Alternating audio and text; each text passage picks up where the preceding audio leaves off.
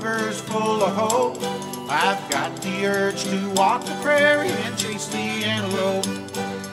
Aspen's gold on snow-capped peaks, the elk call me away. I can't keep my mind on working on this fine September day. I've got Nimrod neurosis, longbows on the brain. I'm Welcome to the Track Bus. Podcast. We got Colton the Killman Gilman. Uh, what's going on, Colton? Oh, nothing much. Just sitting in my reloading room. Nice. We got uh, Bob the Bow Hunter here, and we are uh, pumped to have you on. We decided no intros tonight. We're just going to go straight into uh, talking with our new good buddy, Colton Gilman. All right. So yeah, man, it was awesome coming out to uh, Montana and finally meeting all these people in person and getting to hang out with you around the fire. Didn't make it out onto the 3D course with you, but you sure cleaned up there. Yeah, I shot pretty good that weekend.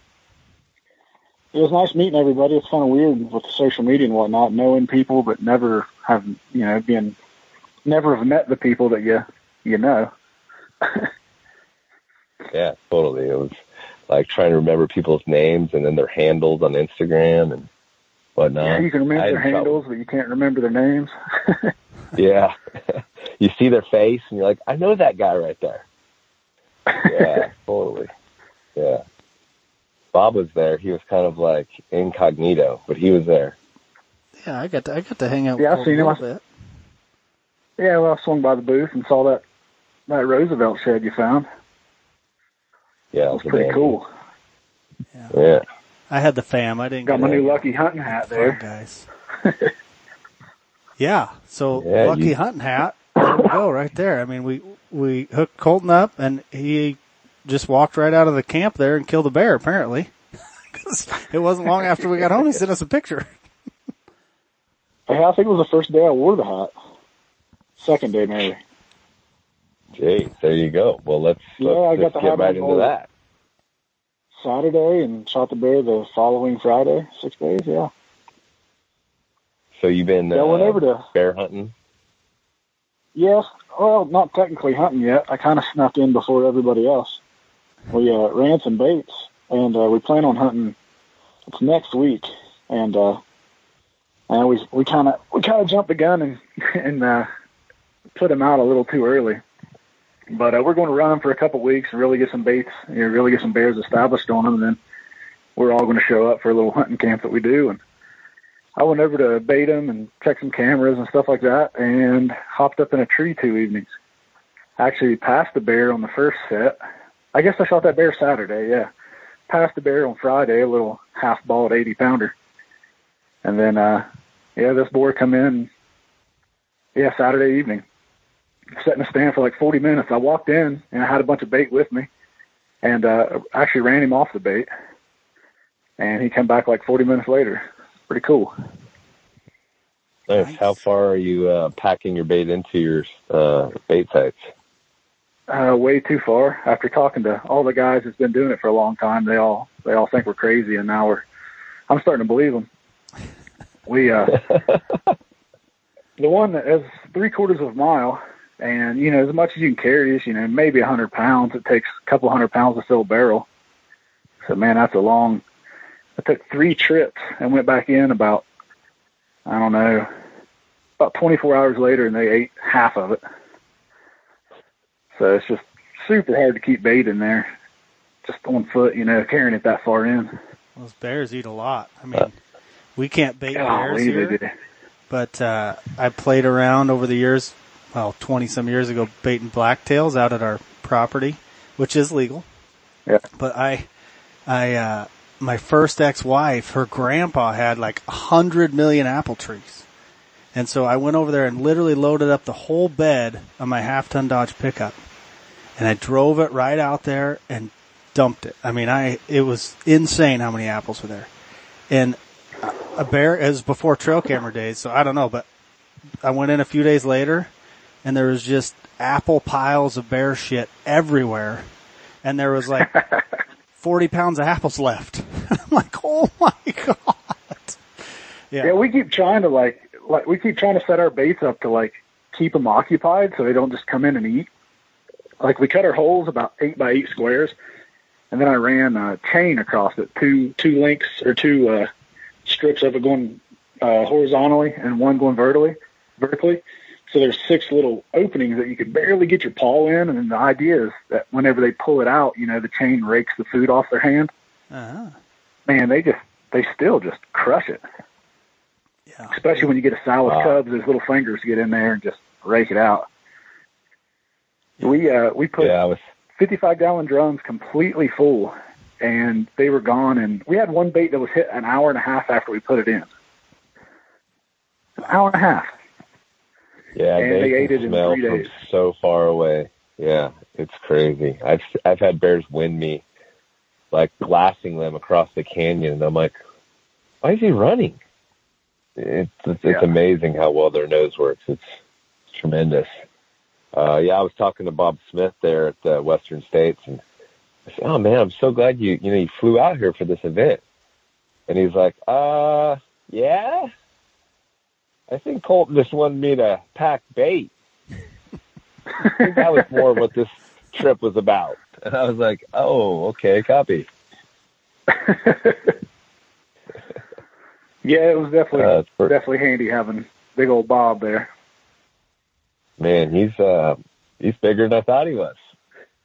Like I met him, I met you guys at the at the bonfire at like midnight. I think that was Thursday night or Friday night. Friday night, I think it was. Friday night. And yeah, and when I showed up, there was a lot of people like at the bonfire.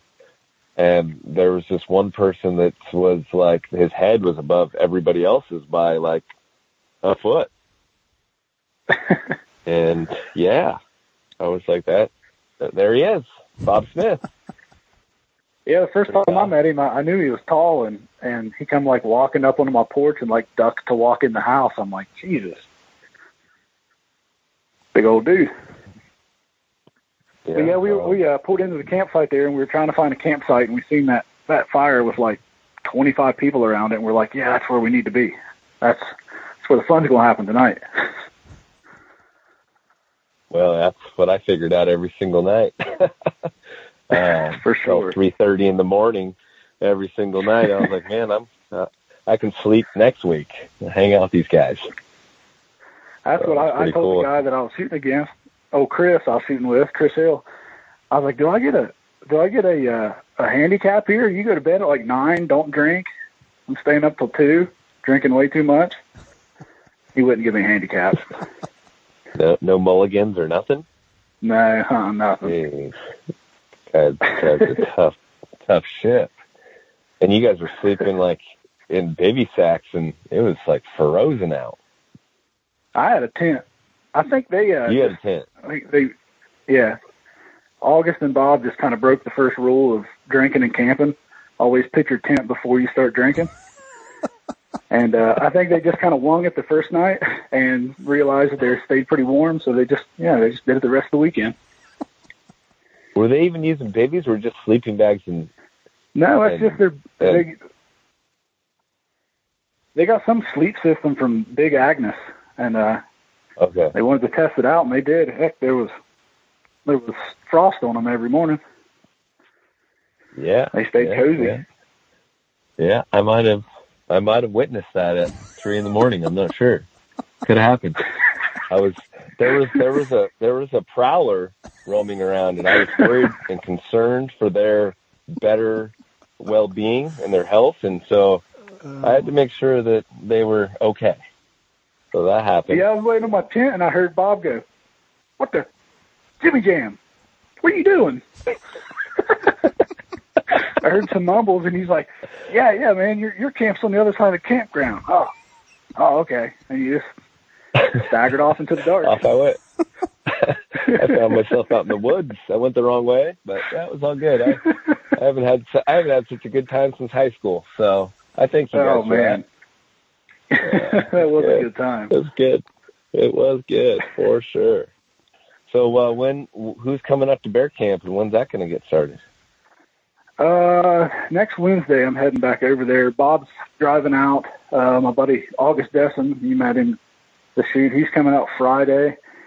Tyler Moore's August, coming up uh, from uh, Colorado.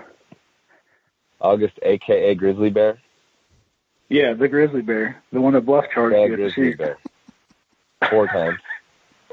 Yeah, yeah. Yeah, yeah, that's him. What's up, August? that's awesome.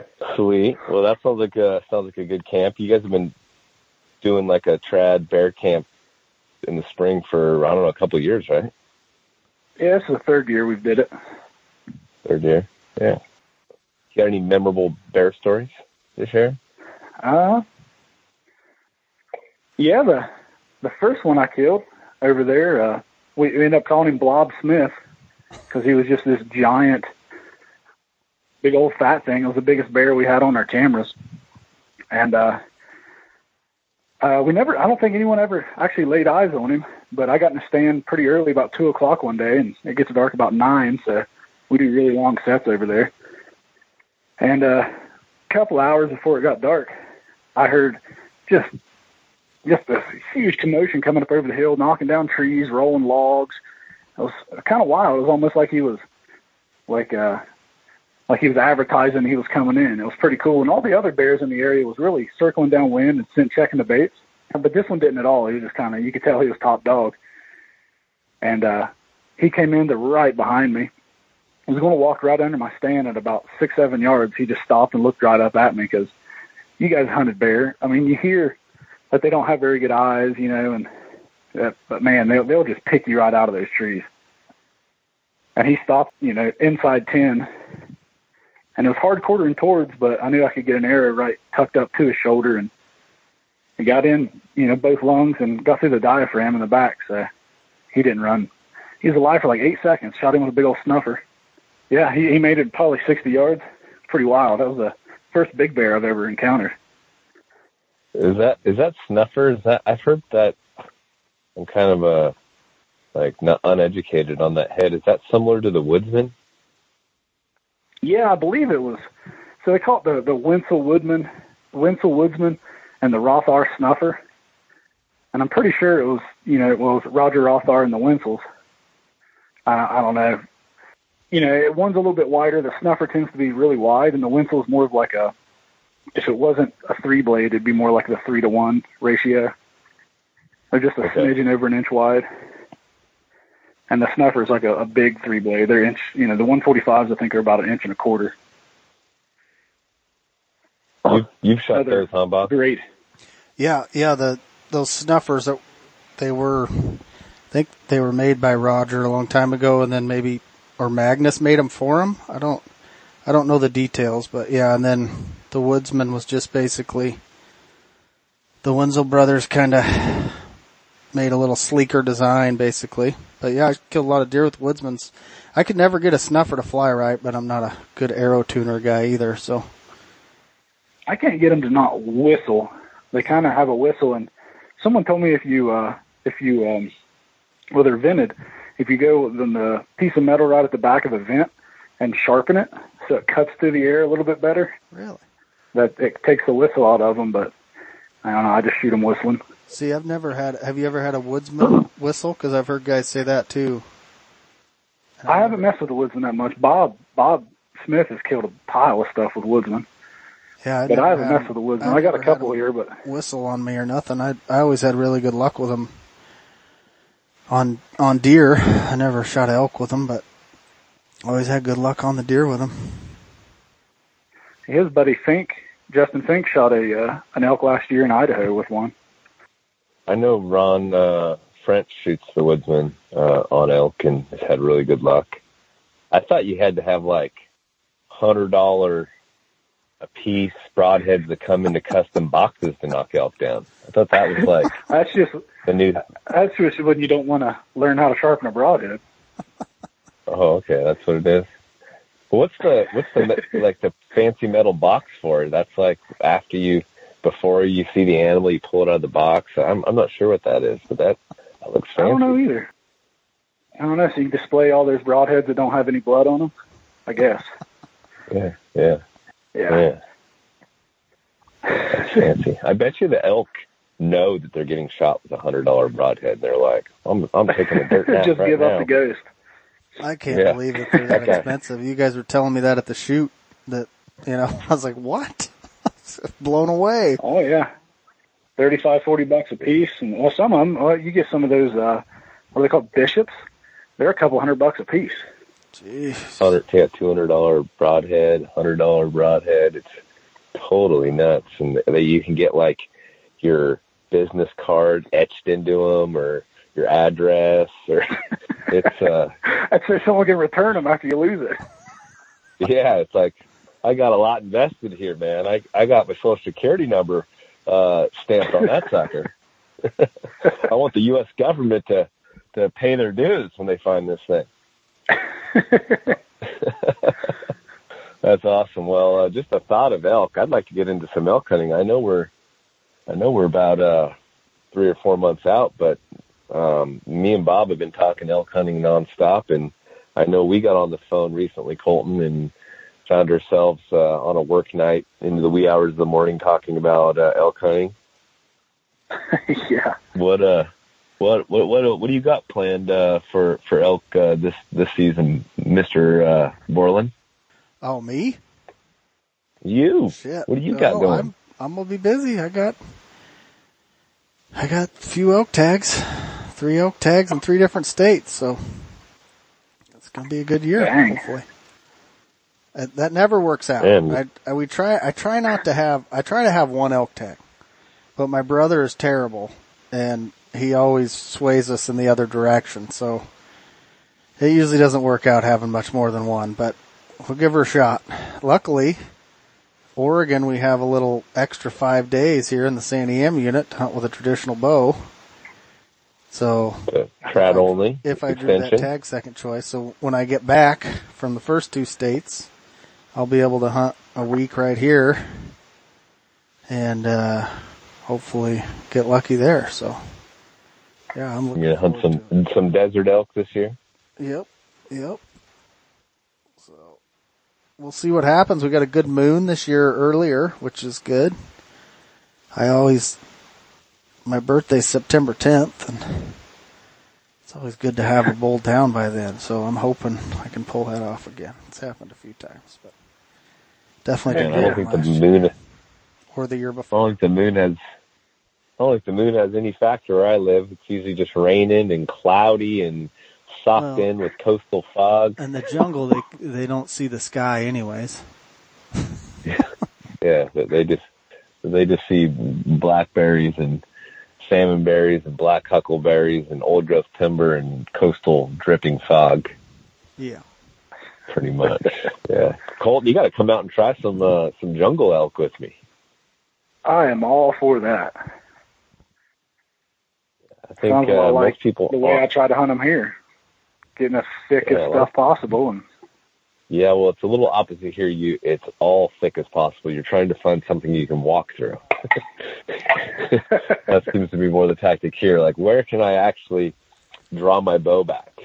Uh, that seems to be more the tactic here. But so, uh, you are you most you mostly just hunt elk in Montana? yeah, yeah. I've uh, I've we talked about it. I've acquired a few Wyoming points. I've been really saving them for a special unit. But uh, yeah, after kind of tromping around in Idaho and the areas I've tromped around in, I'm like, nah, I'll just stick with Montana elk. Copy that. So, uh, Yeah. So you in the past you've been hunting Idaho and Montana? Uh, no, no. Hunting bear in Idaho just kind of gave me a feel of Oh, the okay. terrain and Okay, how gotcha. steep and thick. You know, the area that you know the northern panhandle that I've hunted. I did guide for a guy over in the salmon area, and uh, he had a bunch of private land, and they were down on the willows, down on a little little salmon stream. If I could get my butt on that piece of property and hunt, I'd definitely hunt Idaho again. That was pretty cool. That's Just awesome. super tall, you know, 10, 12 foot tall willows and alfalfa fields on both sides. That was I could get used to that. Well, that sounds pretty awesome. Um, so Montana has a pretty liberal season. Do you guys get a bow hunt for like six weeks or something? Is that right? Uh, we get our archery season starts the first September of, or first uh, Saturday of September, and it goes to I think the 26th of October, around that. So yeah, we get a we get a real long bow season. You guys probably both know, but does, can a non-resident buy a tag over the counter, or is it draw, or how does that work? Because I have no uh, idea with Montana. You well, they have a general tag, but it's kind of like Wyoming. You still got to draw the general tag. You used to be able to get it every year, but not anymore. I don't. I don't know what it is. I haven't applied for a couple years, but way back in like early 2000s, it was kind of hard to get. You'd get it like as a non-resident once every two or three years, and then they upped the tag prices to almost a thousand dollars, and then it then you could draw it every year for a few years there, and then with all the other over the counter stuff kind of going away, it's gotten gotten harder again. So I, I think probably every two or three years you get a general non-resident elk tag. It's Montana, and then it'll probably go up. The Idaho debacle will probably make it worse. Yeah, I got a cousin, Man, you- uh, two cousins that applied to go out, to come out this year, and with no points they drew, but I don't know what the drawing odds is. And do you do, does a non-resident have to like um, choose like a unit that they're going to hunt in, or is it statewide, or how does that work? Well, Bob will know more than I would. It's I'm it's sure, pretty but much like Oregon. It's it's statewide. Besides they they have a few kind of premier draw units too, like uh, a few units around, and then the breaks is all controlled pretty much. But the rest of the state's pretty much free game.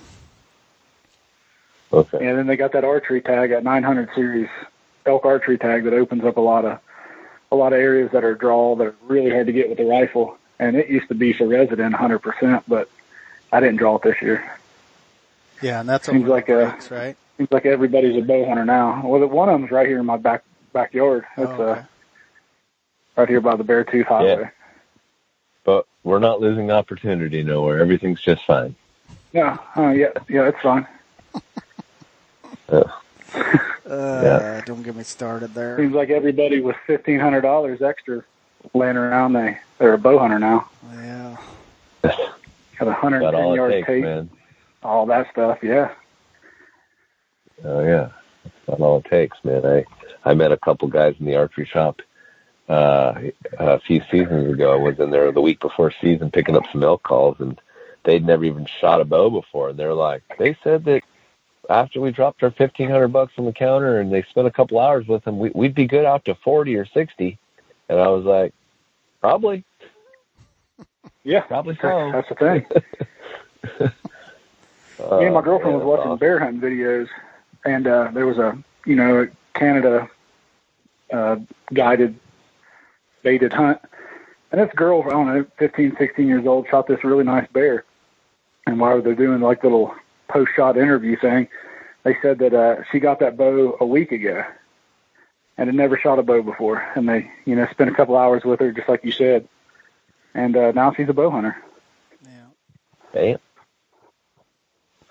Insta famous, Insta Insta bow hunters. That's awesome. Yeah. So uh That's the same way How with about, those uh, broadheads you're talking about. Same thing as, uh, you know, you buy these broadheads. You, know, you you watch a group of real traditional guys.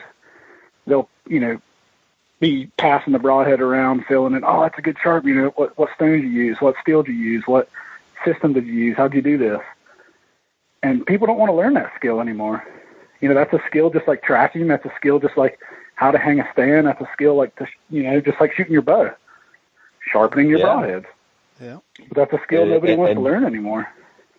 not just sharpening but mounting them like you know if you're if you're gluing them onto your wood shafts you're gluing them onto to a ferrule or if you're having to um square your carbon arrow you know getting them to spin like i've picked up a lot of guys stuff and like it's like wobble wobble wobble wobble i'm like oh bro um Yeah.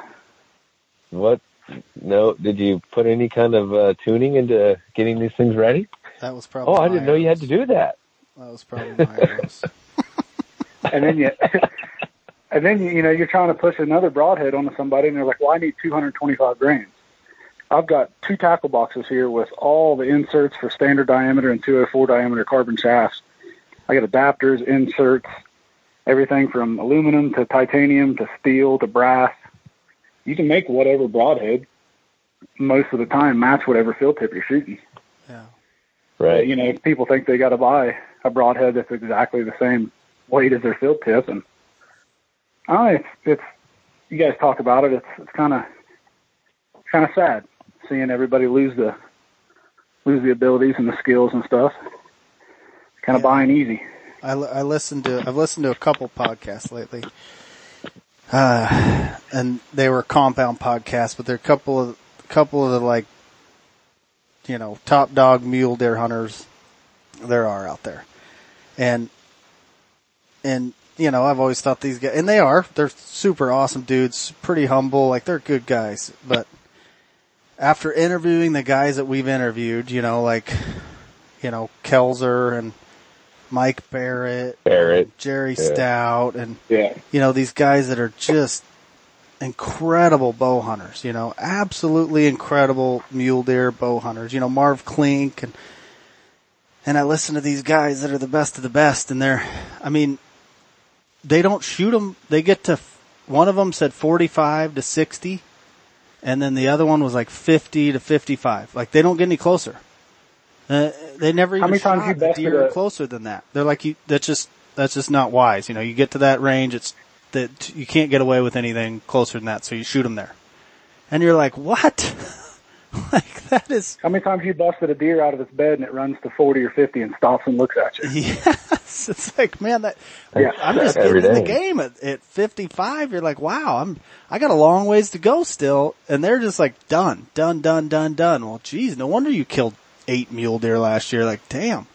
But it's it's just Yeah. it's it, and, and nothing against those guys. You know, they're they're good. Like I said, they're good, humble guys. But man, we got to start recognizing that there is a big difference in that department. You know, I I talked to Mike Barrett after season this year, and uh, he hunted a deer in one state for thirty days, I think, and it had some Jeez. big nasty drop tine. And he hunted this deer for 30 days. And at one time he had the buck at 28 yards. And he didn't shoot. Cause he does not shoot past 20 yards. And I was listening, uh, talking to Scott Kelzer this weekend. He was saying a couple years ago, yeah, he was talking to Mike and he had a, had like a 340 bull at like 26 yards. And he said, ah, I can do better and he passed her up. I mean, that is impressive. But I mean, that is a guy that just, and, and I, I was fortunate enough to run into him a few years ago on a hunt out in, on the mountain and he came and had dinner with us for a couple nights and we told story after story after story and, and I mean, he doesn't, he, he has shot and lost like one animal, one deer in 45 And when you years, said- know, however long he's been bow hunting. He- He's just like, it's incredible, you know? It is absolutely. And when he incredible. said he could do better, he didn't mean he could find a bigger bull. He meant he could get closer. Oh, Yeah. better. Yeah, closer. I can do better. Yeah. And it's just like guys like that, man. That's who. That's who we should all be striving. You know, and I'm not. I mean, I have taken horrible shots. I've done. You know, I've done it all. I'm an idiot. But but I want to someday be like that. You know, and I feel like at least Yeah. I'm working in that direction. You know what I mean? Like that's what we all should strive for. So anyway, That's the kind of people these new guys in the trad world ought to be looking up to.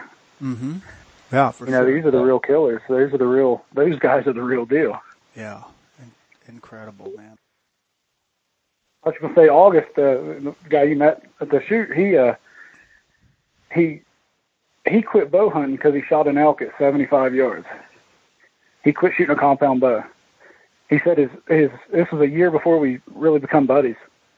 He said he called in this bull and his buddy went to draw on it at you know 20 yards or whatever with compound, and it busted him. It ran out to 75 and just turned broadside. And he's a phenomenal shot. I don't care what you give him a slingshot, he'll he can shoot it and he just drew back and smoked that bull. And I remember talking to him about it, and uh, he was like, "That bull won. I shouldn't have killed it. That bull won, and and I still killed it." He's like, "This this ain't for me." So he gave up the compound and started shooting a longbow, Nice. and that was that was really cool. Yeah.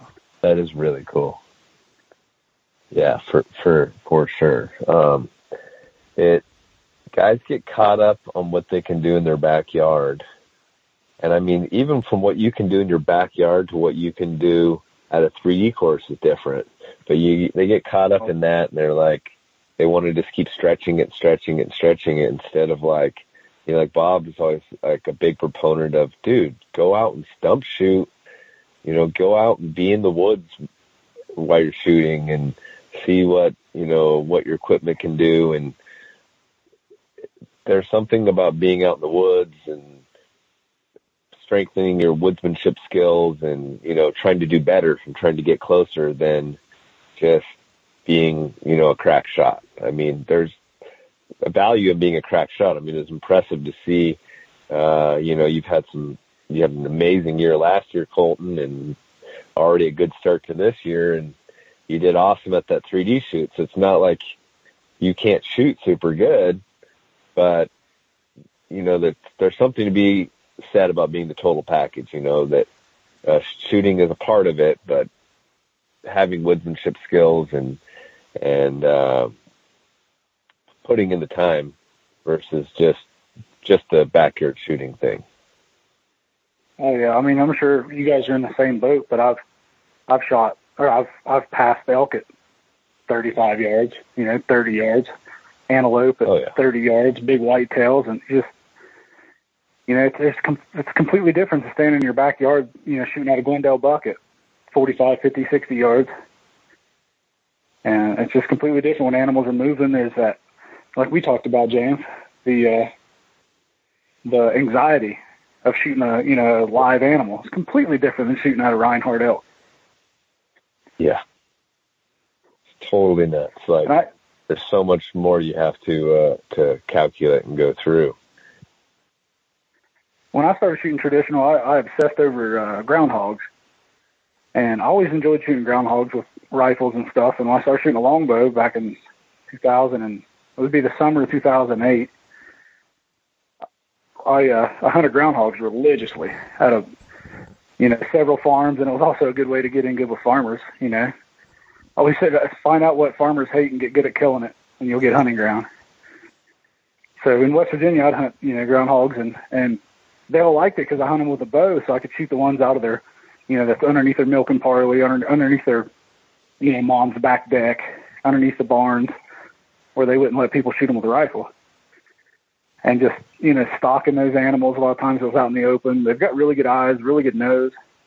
Like I, I really think that that helped me tremendously. And then you'd hunt really hard and maybe kill a couple a week. So you had that, you know, that, uh, you had that anxiety of, you know, you better make this shot. You worked really, really hard. And like you said, you know, that's that's what I was doing, and not just standing there in the backyard just punching a bag. And I think it does help you Yeah. tremendously. Yeah, we were talking about that on the phone the other night, and I'm definitely guilty of of skipping small game and going right to big game. And you know, if you read like any of the old publications, traditional bowhunter magazine, or some of even the older stuff, you know, most uh, guys start off on small game for years before they move on to big game. And man, I I really need to take a few steps back and probably you know, put some time in with squirrels and rabbits and, and things like that. Um, because yeah, I can see how it would have, you know, a ton of value.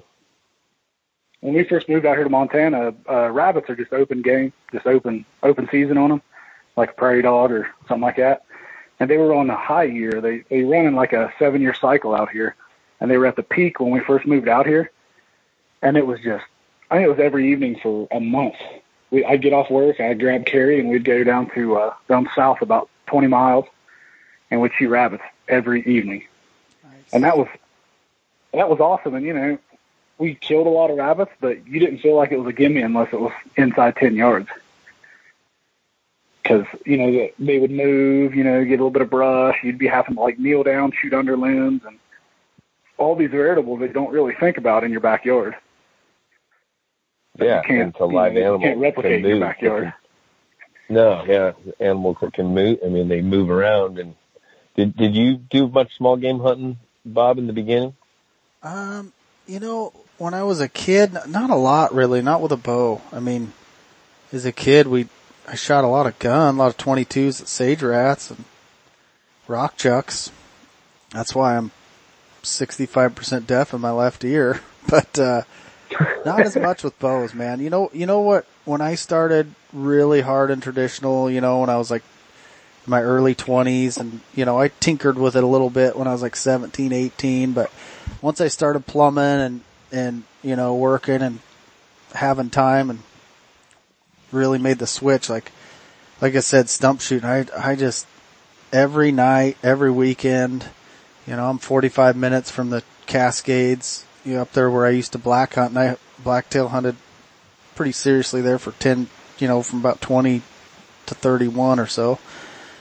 So about 10, 11 years and man, I just spent every day up there hiking around, scouting, shooting, shed hunting, you know, like looking for rubs and stands and tra- I mean, it was just, I would still, if I didn't, wasn't married and had a kid, that's what I would do every second I had off. I mean, I'm, I'm a hundred percent amused just walking around the woods stump shooting. I could do that all day, every day and never get tired of it. And cause I'm kind of, you know, as long as I'm in an area where I'm also scouting at the same time. So I just did that a lot. And I think that, you know, that just helped, helped a ton, man. I mean, I didn't get the, a lot of guys talk about killing a lot of animals. That helps. Like I just, I don't hunt, you, you know, you know, James, we hunt in an area where we get one deer tag and one elk tag a year. And if, if you're lucky, you'll get, you know, maybe have two opportunities at a deer and elk, but usually you get one shot, you know, so. Yeah. I, I have, I didn't get to shoot a million pigs or, you know, stuff like that. I just, it worked I for am me. jealous of those southern guys. Yeah, They get to hunt pigs all year. yeah, that would be nice. So back to elk, like, w- w- what would this question for both of you guys? Like, what broke the ice for for connecting on an elk? Like, I know it's like hardly anyone unless you just get lucky. You go out and you get get an elk right away. It takes sometimes, you know, many many years. You know, it took me many many years to get my first elk. I think six. Um, what do you think contributes to, you know, putting the pieces together? You know, is it is it the shooting? Is it the calling? Uh, tracking? Like, what what do you think um, contributed to uh, getting your first elk, or consistently, uh, you know, getting shots on elk? For me, it was hands down your guys' podcast with Paul Medel. Like Really? before, it's like you can make noises, but you don't understand the language, and you don't really understand what you're doing. You understand a cow call, you understand a bugle, but you don't understand the the the cadence of it. You don't understand what they're wanting you to say. You don't understand what they're saying back. And I got one shot at an elk before. I've only killed two elk for the bow, and I got one shot the year before. I killed one last year and the year before, and the year before that, I got one shot. And I just so happened I cut tracks, and I just did a couple cow calls that I had no idea what they even meant, and I was close enough to the bull that it turned around, and I ended up low right in the elbow. Arrow fell out, bull ran off. He was fine, but definitely the the thing that changed was Paul Medel. You know the different the different calls, what they're wanting you to say, and just like I said, just understanding What elk talk a little bit more. and what did you think you took away from that? Like, what what were some some of the tactics that uh, you adopted from uh, from Paul? Mostly that see the the place that I hunt.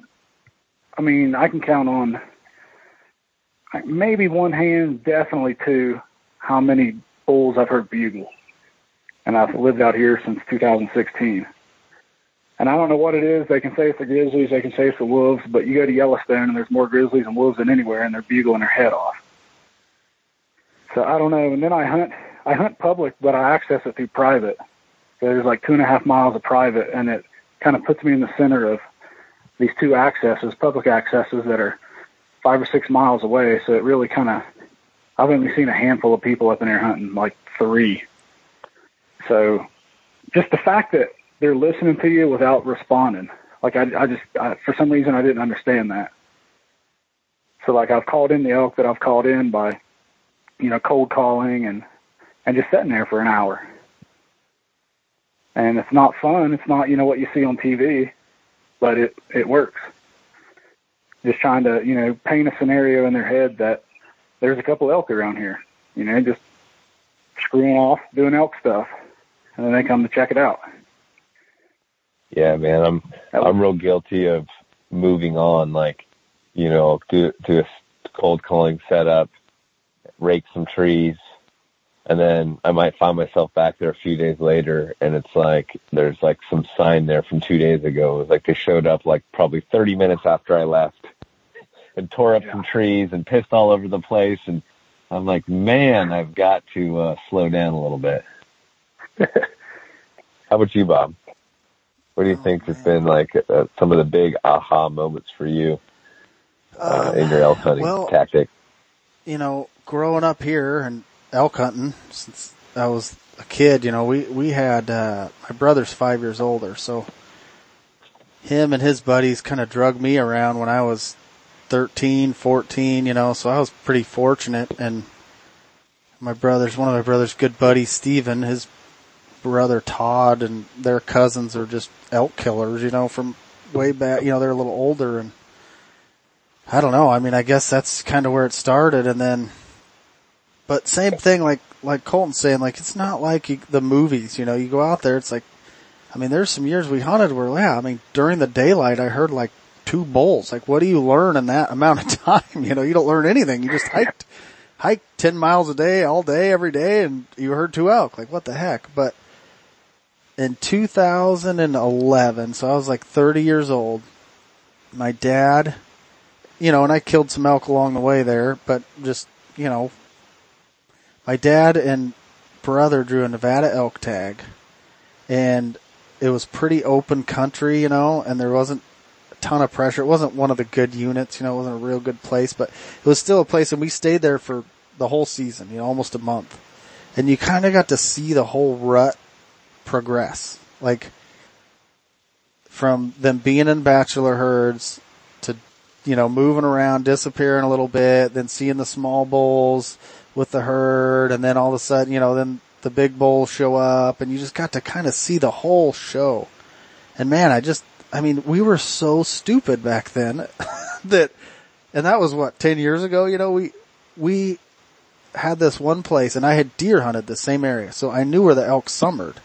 And so that's why I had them apply for that tag. And we went up in there and this is early, you know, into August and we literally glassed like 40 different bulls from one glassing spot. I mean, they they were all just hanging out up there.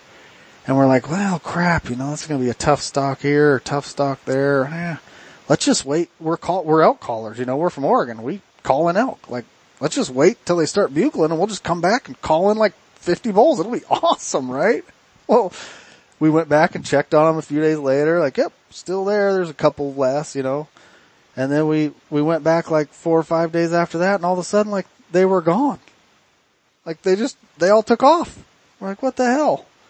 I mean, it was, it was absolutely retarded of us not to just be stalking them, but they all, that's where they summered and they all went to go find cows and do their thing. And we just were so, we were so stuck in our rut of just, this is how we hunt elk. I mean, we're, we're from Oregon. We live in the thick stuff. I mean, we, we run around, we call, we call them in, we kill them. And we'd, we'd been successful at that, that we didn't even, we, we just had no clue what the hell we were doing. It was absolutely retarded. So I, I learned a lot that year. That would probably be my biggest learning curve right there.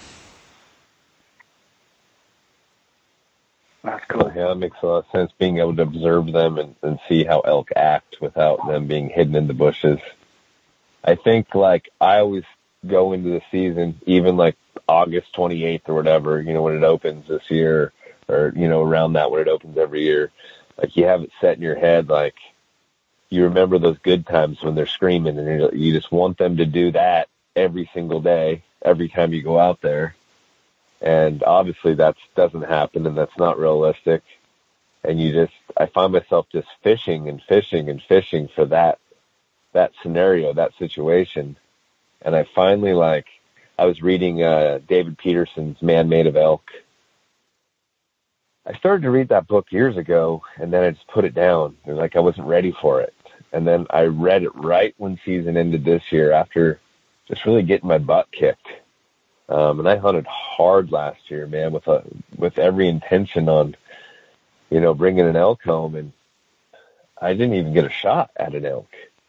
And man, I just realized that you really do have to have a uh, uh, a big box of tricks. I mean, you got to be, you know, glass them where you can glass them, and call them where you can call them, and and wait on wait for them and and ambush.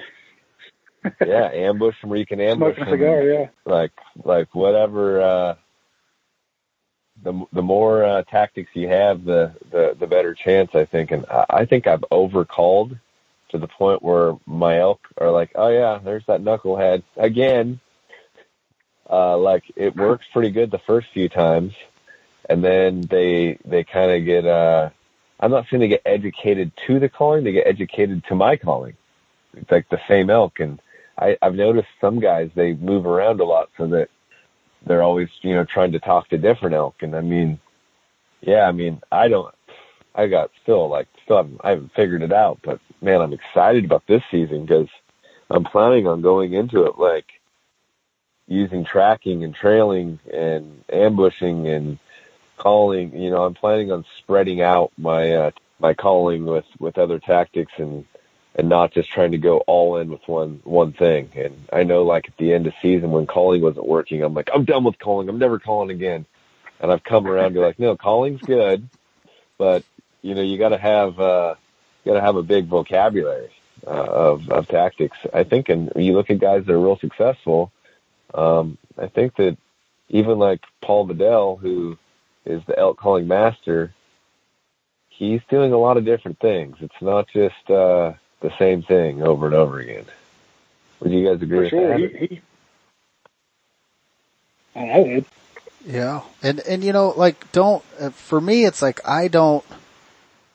I I, I kind of hunt my own way. I don't get, you know, and I think every person. I I read a book, one of the Wensels wrote it, and it was one of their whitetail books or something. But they talked about like, he talked in there about different kinds of hunters. You know, there's the, you know, basically guys that you know, there's ambush hunters, and there's this. There's several different types. You know, and don't get stuck in well, you know, so and so does it this way, so that's the way I have to do it, you know, or you, you know, I think we, we come from a generation of guys that watched Primo's videos and, Right. and we literally grew up waiting for the next, or at least I did, you know, you waited for the next truth video to come out every year at the sportsman show, you know, like, and then you watch it like, God, this is awesome. We also have to remember they're hunting the, the Hill Ranch in freaking Montana. I mean, it's like, it's a different world, you know, so, so, Yeah. you know, like it, it depends on the area you're in,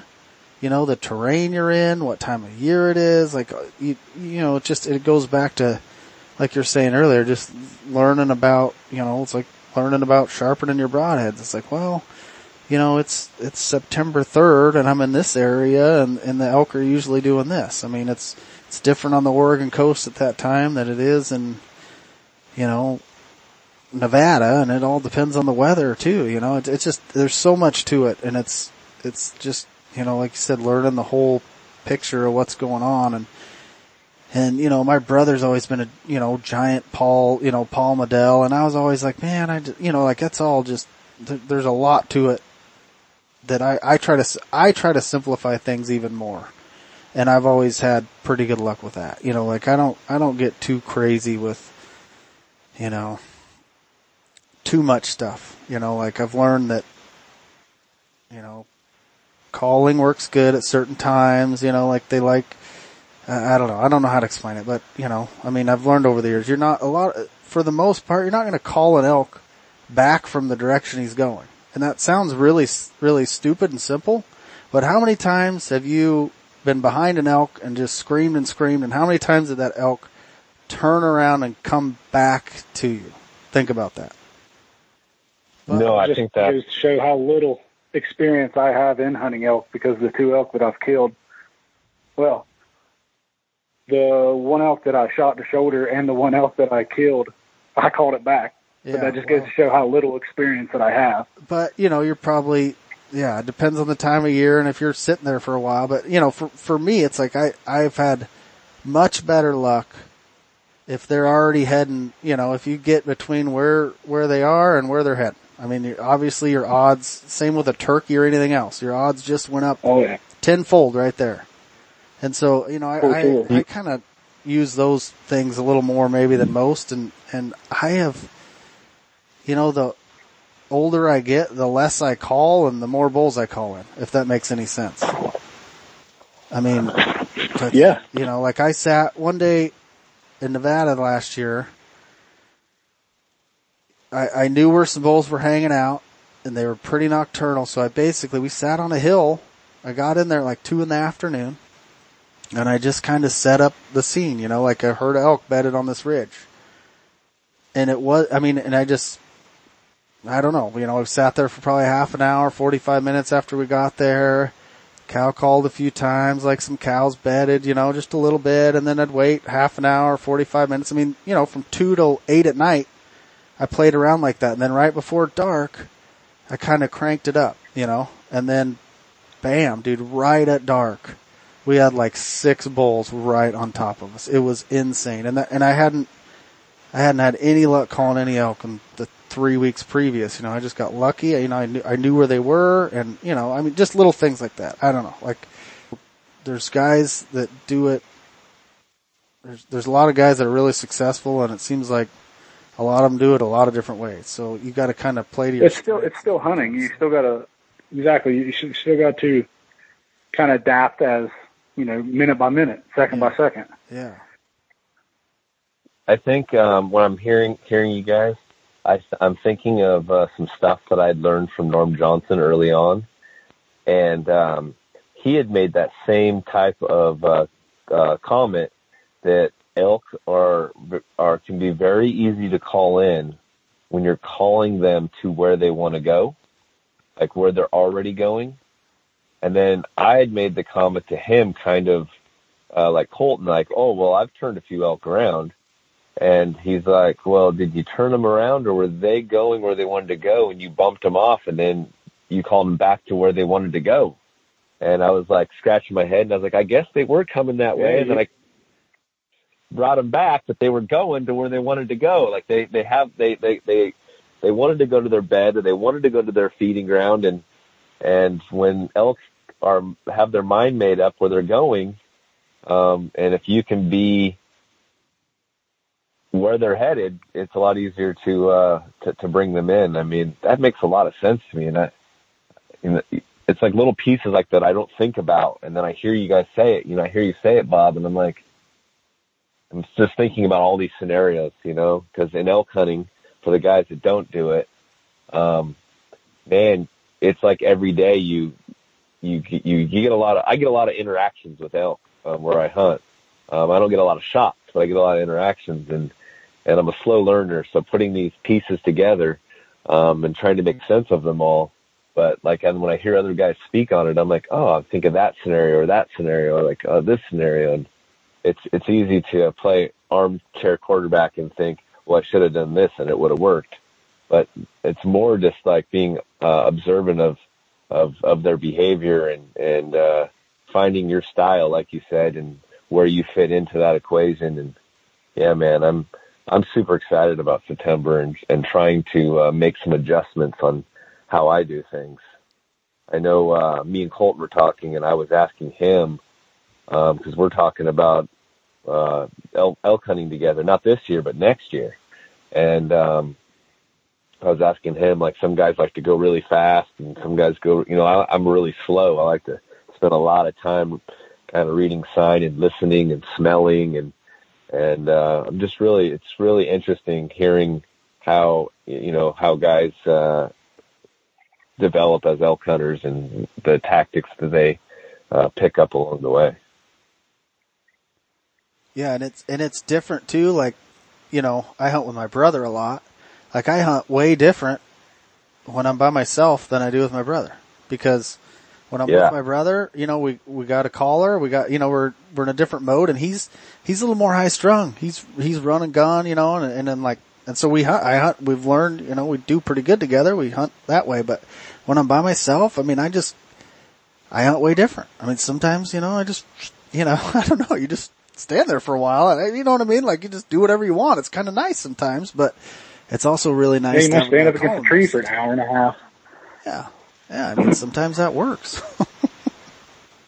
Yeah, when I'm hunting by myself, um, I- like I heard Paul Medel make this comment, like how annoyed he is by hunting with guys that want to stop all the time and take clothes off or do this or do that. And I thought to myself, well, man, he would not like to elk hunt with me. Um, I really like to go pretty slow. Like if I feel like I'm sweating, I'm like, oh, it's time to stop. Uh, if I'm, you know, a little bit cold, put on some layers, take some layers off. Like I uh, move, around the woods pretty darn slow, just kind of hoping that, uh, and often that works. Uh, well, it, it, often I see elk before they see me. Um, and so that, you know, that doesn't mean I'm capitalizing, but it, it is nice to run into them and then be able to back off of them and check the wind and, and come up with a game plan on how, how you're going to work them. And they don't, they don't even know you're there yet.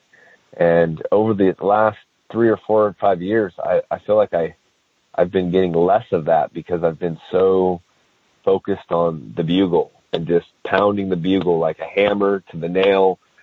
You know, just make this bugle work, make this bugle work.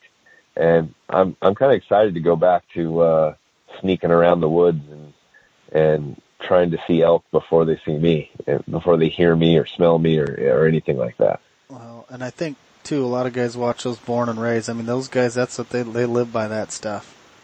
You know, pounding Yep. the bugle, and those Yeah. guys are from your country. You know, but but you also got to Yeah. remember there's there's five or six of those guys hunting, and you, and you notice Yeah. since they started their videos four or five years ago, you know, they're they're killing less and less elk, and it's getting harder and harder.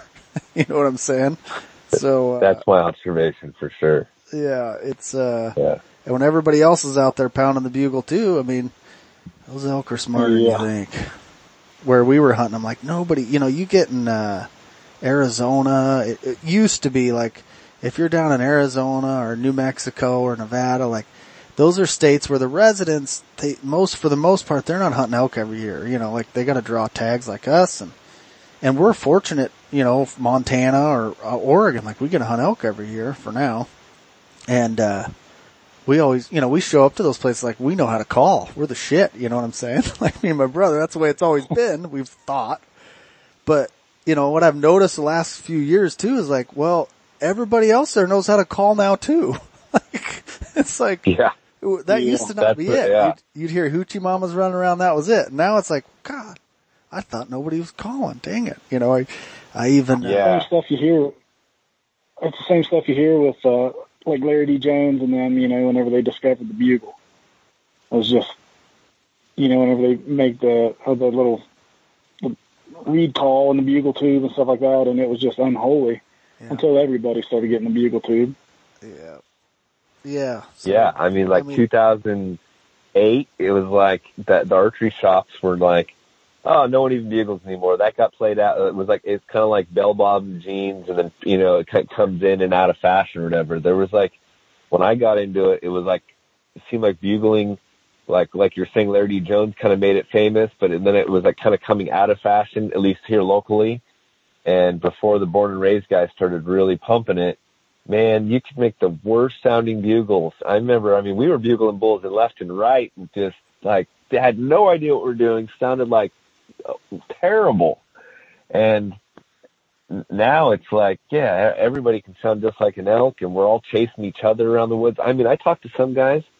They're like, man, I had three or four going today, and it's like, I, you probably were just bugling with other hunters today. like, really, like.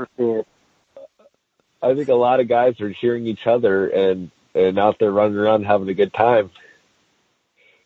Yeah. And I know I'm guilty of it, man. Hey, whatever I'm guilty gets you of it. I'm like, oh, yeah. Like I remember here, I had one going, and then I got down there, and uh, I didn't run into the guys, but I, there was no elk sign down in there, like none, nowhere. And I was like,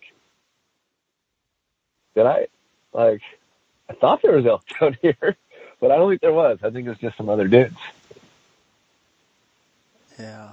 I remember being a kid, a little kid, and uh, we were camped on this lake over in eastern Oregon, and this was back. My dad was never, still never really an elk hunter, you know, but they used to use just gas flexes to bugle with, like literally, like little gas flexes behind your thing, and you kind of whistle with them.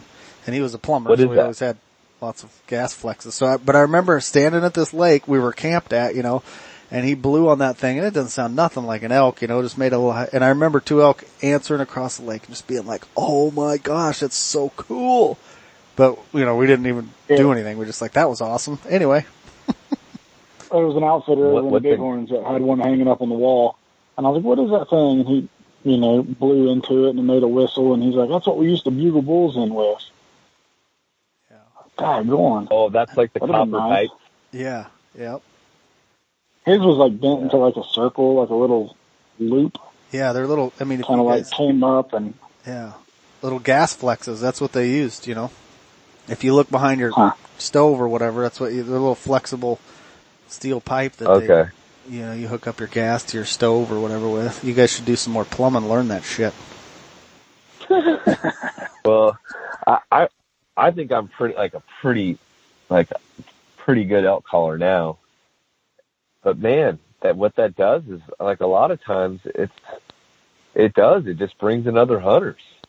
Like like I really like kind of my my game plan now is to like not use the bugle tube unless it's nighttime to locate or unless I'm it's in the middle of the week or unless I'm right on top of them like man, it just seems like like over in Eastern Oregon, we were just calling in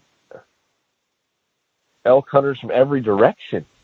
Me, me and my buddy John last year, yeah, I think we were calling in that last uh, three or four days of the season. We were calling in elk uh, guys every hour, just guys coming in, sneaking with their arrow knocked left and right, just every coming from every direction. what's handy in my area is uh the grizzlies. The grizzlies really kind of keep people out of the woods. They want to get out of the woods by the time you know they want to get out before it gets dark. They want to. They don't want to walk in in the dark. So if you walk around my house, there's I've got a lot of sheds that I find. I'm not a big shed hunter. I just I don't hunt in the areas that I hunt. Kind of you know you can't get away from people everywhere.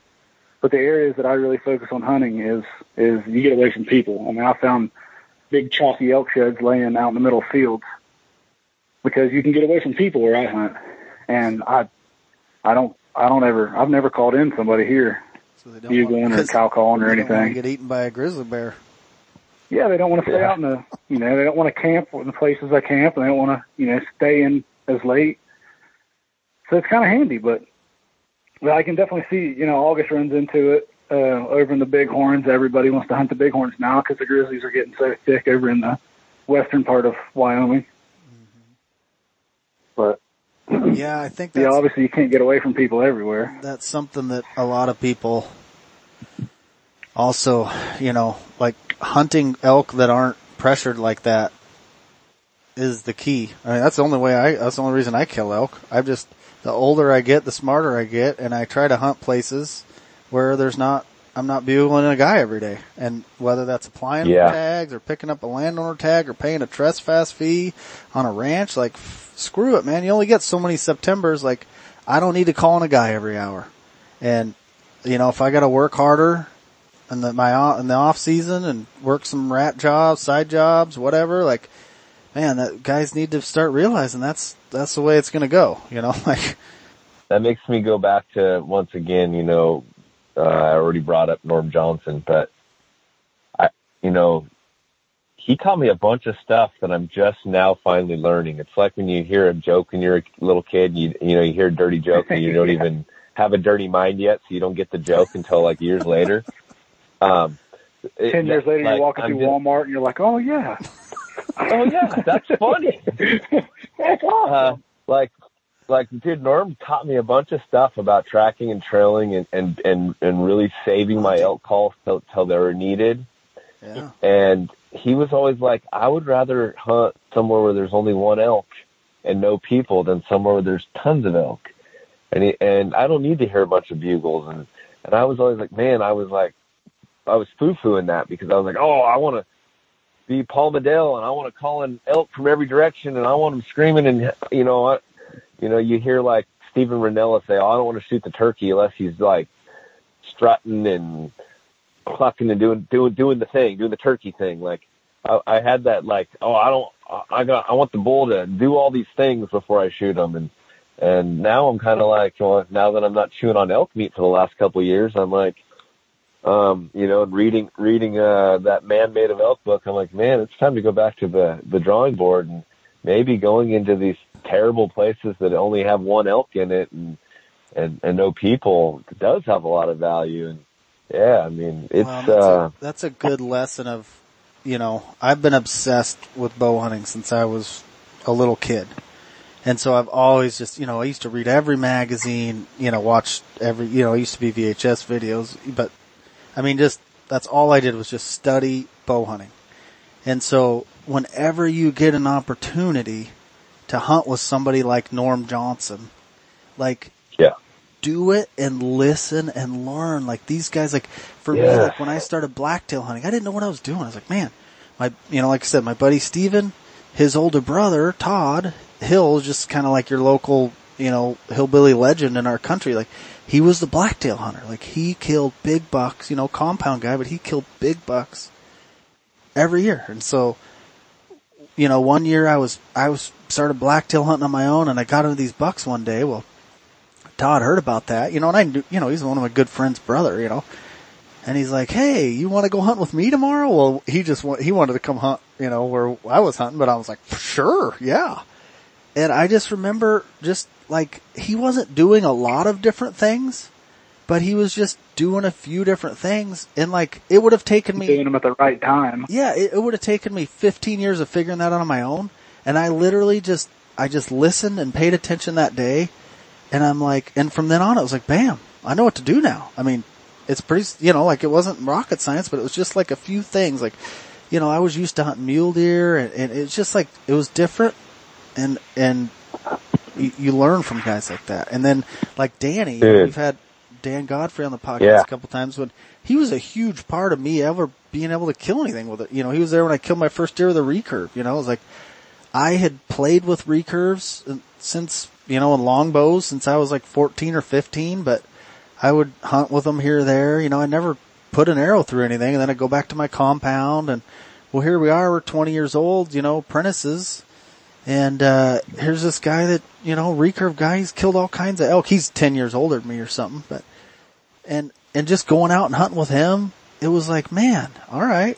And, and it, like I said, it wasn't big things. It was just those little things you pick up. Like this is possible. I'm not doing anything super wrong. It's like it gives you confidence too of like, all right, well, you know, I'm not I'm not doing anything wrong. Uh, Even if that's all you need, then bam, that's all you need. So that, that's why I love getting these old guys on that have been doing it forever. And like, I think a lot of guys just poo poo and like, oh, it's just old crusties. Like, man, if, if you're a bow hunter and you're obsessed with it and you want to learn how to bow hunt, like that's how you learn, man. You listen to these guys that have been doing it forever and you pick up those little things and, uh, you know, learn from there. Dude, Well, you know, if, if you only if you if you only implement the stuff that you learn yourself, you know, you'll get what sixty years of bow hunting maybe, Yeah. and then you know If you you get your yeah if you're lucky if you get around somebody that's you know that's got forty years of experience and you got twenty years of experience, well now you know you can absorb what they've learned and now you have sixty years of experience. You're not even sixty Yeah. and then another person with 40 years of experience. You know, you could you can get all this experience, and that's what you know. I've I've met a lot of guys that that plateau really quick. They'll kill a few things and really feel like they you know they they figured something out. They you know, and they don't they stop listening to people, and they don't get in groups of people that that know more than them, and they plateau super quick. Like they you know, the worst thing to do is I- I be think- the best hunter in the in in the best hunter in the group. That's the worst thing. You always want to be you know learning Yeah. off people. Exactly, man. I, I think that there's a flip side to that as well. Like, I wouldn't say that like I'm like, oh, I'm I've got this ego where I'm where I'm like I'm awesome. It's more like I'd go out with Norm Johnson, and I would be like, oh, I want to show him all my elk hunting spots, and I want to show him how good I can chuckle on my bugle tube, and and and I want to impress him instead of Yeah. paying attention to how he works the wind and how he makes I've definitely done that. You meet somebody, you meet somebody, and you're, you you want to tell them, you know, all your stuff, and then, and then you walk away, and you're like, shit, I should have just Yeah. let them talk. Like I didn't bring Yeah. nothing to that. I didn't, you know, Yeah. nobody grew from me running my mouth there.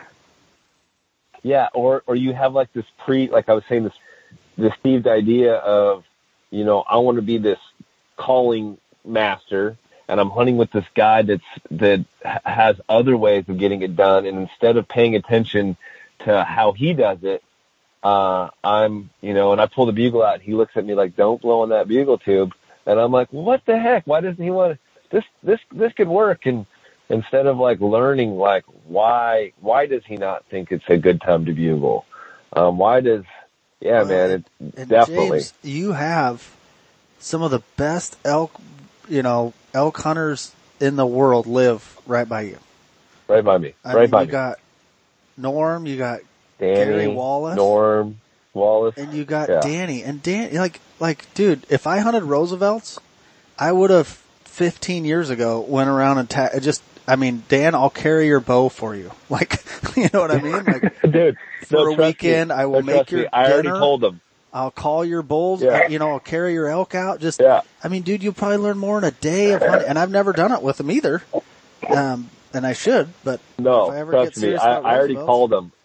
yeah i already called them and i was like dan like if you'll take me elk hunting I'll do like I'll be a fly on the wall. I'll do whatever you want me to do. Like I don't even have to. I don't even want to shoot one. I just want to like watch you shoot one. Or and he's like, "Oh, that's stupid. I want you to shoot one." And I'm like, "Y- "Yeah, no, totally. Like uh, I I, I want to rewind and be like, man, I cannot believe I'm such an idiot that I have like like these super awesome dudes at my disposal, and I basically discounted them because I wanted to be like Primo's." uh born and raised outdoors like you know i wanted it to go down a different way or i wanted them to see that this is how the new guys are doing it versus like wait a minute these guys have bulls on their wall and they're chewing on elk every year. They live they're like men made of elk and and i'm so stupid to not see that. Um and that that really like all elk season long that real i really hit me last year. Like all elk season long i was like man um wow like Well, and another a- thing that I've a learned lot a lot of of- people that don't realize either is, and I know you've you've put in the time the last few years, but I'm saying for the most part, most guys that are consistent at it aren't going out and hunting elk for a week. They're they're Yeah. hunting every, at least for me, like I'm in the woods every single day hunting from the time it's- the Oh, yeah. season ends and or begins till it ends. Like in some years I don't get one. That's just the way it goes. So if you're only hunting for a week, you know, and, and I get an elk once every couple years, you know, and I'm hunting for four weeks, you, you see what I'm saying? That means you might only get one one every one every eight years. That's just simple math. yeah And so yeah, and I'm sure Colton, I know he's out there every day of the season hunting. Like the reason he's killing so much and so many animals all the time is because he hunts his balls off. And I had guys when I was killing blacktails all the time, they'd be like, "Oh man, I want to come up there and I want to hunt with you." And like I had all these secret spots, and you know how blacktail hunting is, James. Like I would take guys right where I hunt, and be like, "Yeah, okay, you know, come up and Yeah. hunt." And they come up and hunt with me for Yeah. a couple days, not see shit, be soaking wet, cold, and then they go home and they would never come back. They'd just be like, well, but I was there the whole season and I'd finally get one. You know what I mean? Like that's, the, that's the difference. I think a lot of people, you know, I think especially with the popularity of hunting right now, like a lot of guys think it's cool, but man, there's a lot of days where you're just, you gotta love just being outside and soaking it up or you're not going to be Yeah, successful, no, I- especially with a recurve. And- Embrace the suck. yeah. Yeah. you, you also gotta you also you gotta like you really do need to like pay attention like learn from day day in and day out where i'm guilty of doing the same shit over and over again expecting a different result because i do we get a 30 day season i probably i always take you know i always get a 12 day stretch I get all the weekends, so that's 17, 18 full days, and then I get evenings because I live right next. I live in elk country, so I mean I'm hunting 28 of the 30 days, and I'm getting 17, 18 full days. But man, I'm guilty of of not of just doing the same thing over and over again, expecting different results. And until just finally, you know, it's just like, whoa, if if it's just not working out. And yeah, I've gotten lucky a couple times in there, but man, I don't want to get lucky anymore. like, I, I want to, I want to kill elk through skill set. And I, I remember uh, reading something from Chuck Adams, and you know that guy's just a straight up killer. And well, I mean, everyone knows that, but he basically was just like, time in the field is is going to put animals in the freezer. He's like, it, you know, if if if you're not like you said, you're not going to get it done in five or seven days. Like most guys only get an elk every five or six years, but the guys are getting them every year. They're they're hunting twenty days, thirty days, forty days. Like, yeah, it's time spent. Most I ever hunted right? consecutively was forty-two days. Yeah. I hunted. I think it was uh, 28 days I had off, and then evenings, and it ended up being like 43 days, I think it was, before I before I missed a day of hunting, and that was whitetail, elk, and mule deer, and the only thing I killed was a white or a mule deer doe and a mule deer spike in 43 days. Yeah. I had But you got to put it in time. two different seasons where I hunted oh, I think like 42 days one one year and 47 days in the, the other year and they were they were a couple years apart. But uh I didn't get shit. and, and I had the guys at work just they just laughed. They made fun of me. Like uh, one of my my lieutenant at work, he would go surfing all the time down the coast, and he'd just send me pictures of elk standing by the road and be like, Bob, Bob, what the hell are you doing? Like I could have killed this one with a rock. You know, they're just, they loved it. They just thought I was an idiot. And, Oh, dude! but that's what it you takes. should talk to the guys. Like, I. it- you should talk to the guys I work with. Like I'm always, they're always like, "Oh, you you went to Hawaii and hunted for seven days. What'd you get? Oh, you you went you went over to Eastern Oregon for 14 days. did, did you get your elk? Oh, you went here, you went there, and they're like, "Bro, do you ever kill anything?" And I'm like, "Sometimes, but." like you know, they're rifle the Great hunters. They don't get it. Yeah. Now But I work with a bunch yeah, of, I I, used to work with a bunch of rifle hunters, and we got a lot of town deer and town bears. And uh man, they'd be like, "Well, I saw six on the way to work today." Like, yeah, I'm not hunting Yeah. down by the Zip Trip gas station. yeah, it's, Yeah, it's- hunting with a stick and string. yeah, it's worth it in the end, man. It is. When it finally happens, it's worth it. And, and I, you know, that's why I like going back to where we started, you know, that's why I like to have one elk tag because it's like, if I hunt all year, I'm lucky to, you know, kill an elk. Like, and that's just the facts of it. Even if I'm in a good, you know, you can be hunting in a really, really good spot too. You know what I mean? Like it's just still hunting and, and even then, you know, so having three I of told- them stresses me out. I told this to Bob. Bob's going to remember this. This was recently, and uh, because Bob's always laughing at me, and I know, and we're, we we talk like all the time, like every day. And like for example, last year, I went and hunted mule deer for a week, and then I hunted Roosevelt, and then I then I went and hunted Rocky Mountain elk, and and I spread myself out in through you know the southeast part of the state, the northeast part of the state, the western part of the state and I hunted with this guy, and I hunted with that guy, and then I went with this guy, and I hunted with his sister, and I hunted with his brother and his uncle. And uh, I said, Bob, I got an idea. And you're, you're like, what? I'm going to stay home this time. I'm going to hunt behind my house, and I'm going to do it by myself the whole time. And you're like, that's the best idea you've had in a long time. like, Like, uh, grass put all your always put, put, yeah like put all your time somewhere and and and and uh don't share your time with a bunch of people and just you know figure it out like i think uh that might not be the funnest way to do it but i think that's my best shot at uh putting all these pieces together yeah, and another thing. I kind of did that with turkey season this year. I did that with turkey season. I, uh, you know, it seemed like every weekend I made plans to hunt with somebody, and obviously I've killed, you know, a pile of turkeys with a bow, so it was always like setting them up to shoot, and I had a great time with some awesome people, but I didn't I didn't tag out my area for the first time in I don't know four years or so. Yeah. I, I killed one turkey, but you know, I don't know. I don't, you know, obviously I hunt a lot with a stick bow, but I don't mind at all at the end of the season picking up a rifle, and that's where the camaraderie comes into it. You know, that's when that's when I get with people and it's you know laid back and stuff like that. But I mean, you, We don't you can't have really that do that with here a in stick Oregon. bow. Yeah, it's it's You hard. can't do that in Oregon. pick a rifle or pick a weapon. Yeah, we don't get. Yeah, pick a weapon. We don't. We don't get to pick up a rifle at the end of the season. Yeah, we just I wouldn't mind that. we just go to the store and buy beef. Yeah. but yeah, like what, what, you know, just what Colton was saying there. If you, another thing, you know, as a guy who is obsessed with bow hunting since I was a little kid, like you also, and this may be weird, but I also kind of like study the guys that, that have, you know, killed elk every year, you know, or the guys that are doing that. And you look at those guys and most of them hunt by themselves, you know, like the, yes. the Casey Yep. Brooks and the Michael Parks, you know, like, Johnson. my buddy Steven, his Yeah. cousin Michael is, you know, like he's killed like 50 some elk with a bow and he's, he makes less money a year than any of us. Like he's just a normal guy.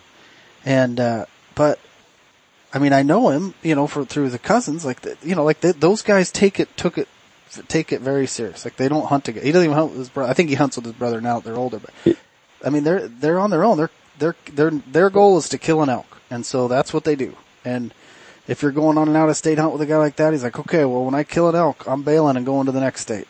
You know, that's how you kill 50. Yeah. Whereas like, you know, Yeah. with me and my family, it's like, I'm not bailing on my brother if he hasn't got an elk and coming back to Oregon. Like we're in it together, man. And, and that's just, that's a different, it, it's different, but it's awesome too. You know, like we help each other out and we probably don't kill quite as many elk because of that, obviously, but so you got to take some But of those you can- things into consideration too. but you're still in the game too. Like like the, the few years where I've tagged out, I'm still going out. I'm taking other people out where I'm still getting a chance to learn from the elk and help other people. And but I think like you're saying that that there's a lot of value in hunting by yourself. And, and in the beginning of my elk hunting, I always was like wanting to be uh, teamed up with somebody all the time. And you, you get to do your own thing and learn your own way when you hunt by yourself a lot. And I, I definitely I tend to um, hunt. I tend to hunt a little faster when I'm with somebody else. Yeah. Yeah. I'm wondering. I'm worried. I'm worried. Are they bored? Are they, you know, wanting to go? Are they, you know? Right. Yeah. Yeah, and you're always kind of worried about, you know, well, you know, what do you think? And I'm like, you know, you think in your head like, well, they probably don't want to walk over that canyon. Okay, we'll just go this way. you know. Exactly. Yeah. You know, like obviously with my brother, you know, like fortunate that we've been doing it so long that I like taking him places like that more. But you know, he's usually the one that you know, let's go down there. Like that's one thing. Like when I talk about, you know, strengths and weaknesses, like my brother, his strength is not planning, is not being ready for the hunt. Like, I mean, we'll show up to go hunting for a month and he'll be, he'll show up without his underwear and shit. I mean, he's just, he is hilarious. but man, when it's, when it's down and out and you haven't freaking seen an elk in 14 days, he is always a hundred percent into like, let's go over that next canyon, man. There's a big one over there. Like he's, he never lets up on the frickin' the gas pedal, man. I mean, it's just insane. And that has, that has killed us a mil, a ton of elk over the years. And, you know, whereas I get, you know, like after so long, you're like, man, there probably ain't nothing over there, you know? So, Yeah. you know, that there's, everybody's got their strengths and weaknesses. So, Yeah, and then yeah, exactly, and trying to figure out you know what yours are, and and and like you say, just taking advantage of paying attention to uh, uh, these guys that have done it, and, and not like trying to figure out how you know you're going to show them what the latest and greatest thing is, but to like figure out how how do they get to point A. I, I remember Dan Godfrey. We were out chasing uh, his hound dogs and we came into this beautiful timber and there was a big old wallow there and it was just gorgeous and I was like, Oh my gosh, this is the awesomest elk country and I'll never forget, he looked at me and he said, Would you hunt this? And at first I thought like he was thinking that I was referring to like wanting to hunt his his ground. So I was like, well, no, I wouldn't come here without like, you know, talking to you. And he goes, no, is this the kind of ground that you like to hunt? And I was like, oh yeah, man, this is awesome. And he shook his head and he goes, oh, I wouldn't step foot in here. And he pointed over to just the thickest, nastiest cover over there. And he was like, uh, he goes, you're going to kill your elk over there. He goes, you don't even want to step foot in here. And I was like, okay, I'm an idiot. like, and it, uh, and at that moment, I didn't say I was an idiot. I was like, it, it, it didn't even dawn on me. I was like, I don't even know what he's talking about. But it, it took me a, a few minutes to figure out, or maybe a few days or a few years. I'm not sure which one it is.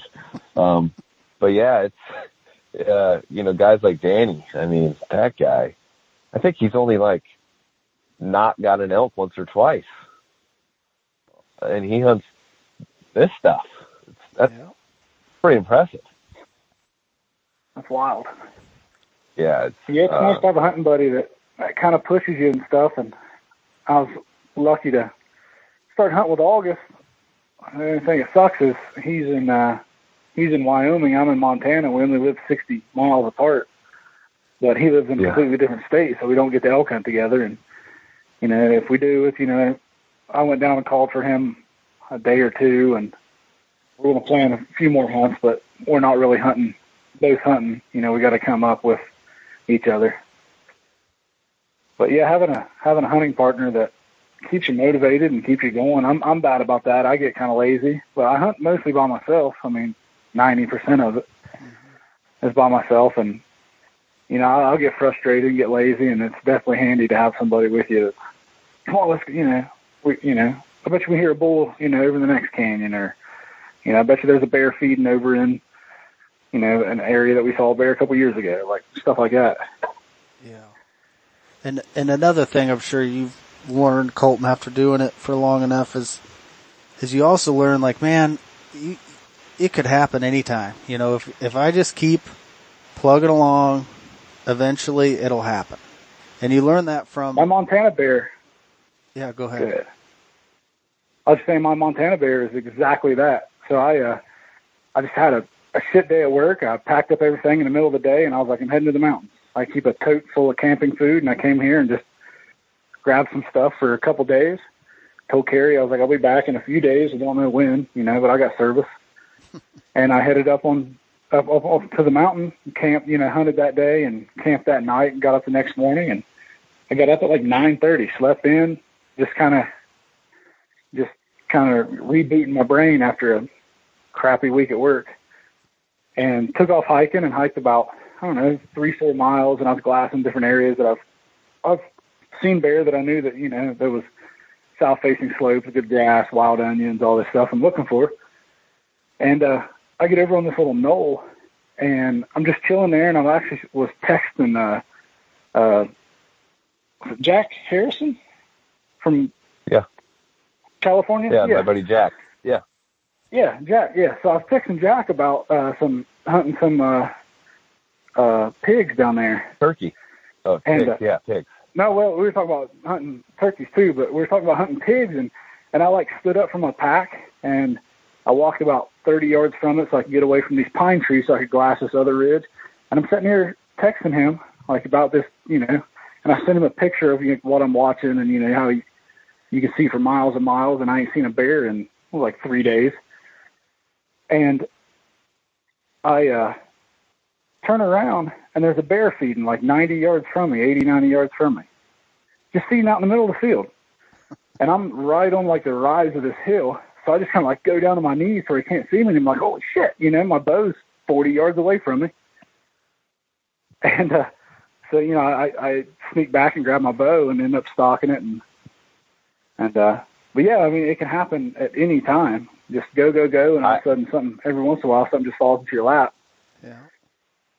Yeah, I was actually talking to Jack, and he was like, I was just texting with Colton, and he was bear hunting, and it was just slow, and, and then all of a sudden he just he just got one, like just, and I was like, yeah. like like I was talking to him when you sent him the text, like I just got one. And I was like, That's awesome. yeah, and all those all those times over years, it, it just it helps you along the way. You know, like you can be several days in or 10 or whatever. And, and you just know like, well, I just keep plugging along, you know, eventually something will happen and then maybe sometimes it doesn't. But you know, like those are just little mental confidence builders over time that, that, uh, help me. Yeah, you're putting yourself in the right places, obviously. You know, you learn over the years and you're putting yourself in the, the right places for that kind of stuff to happen.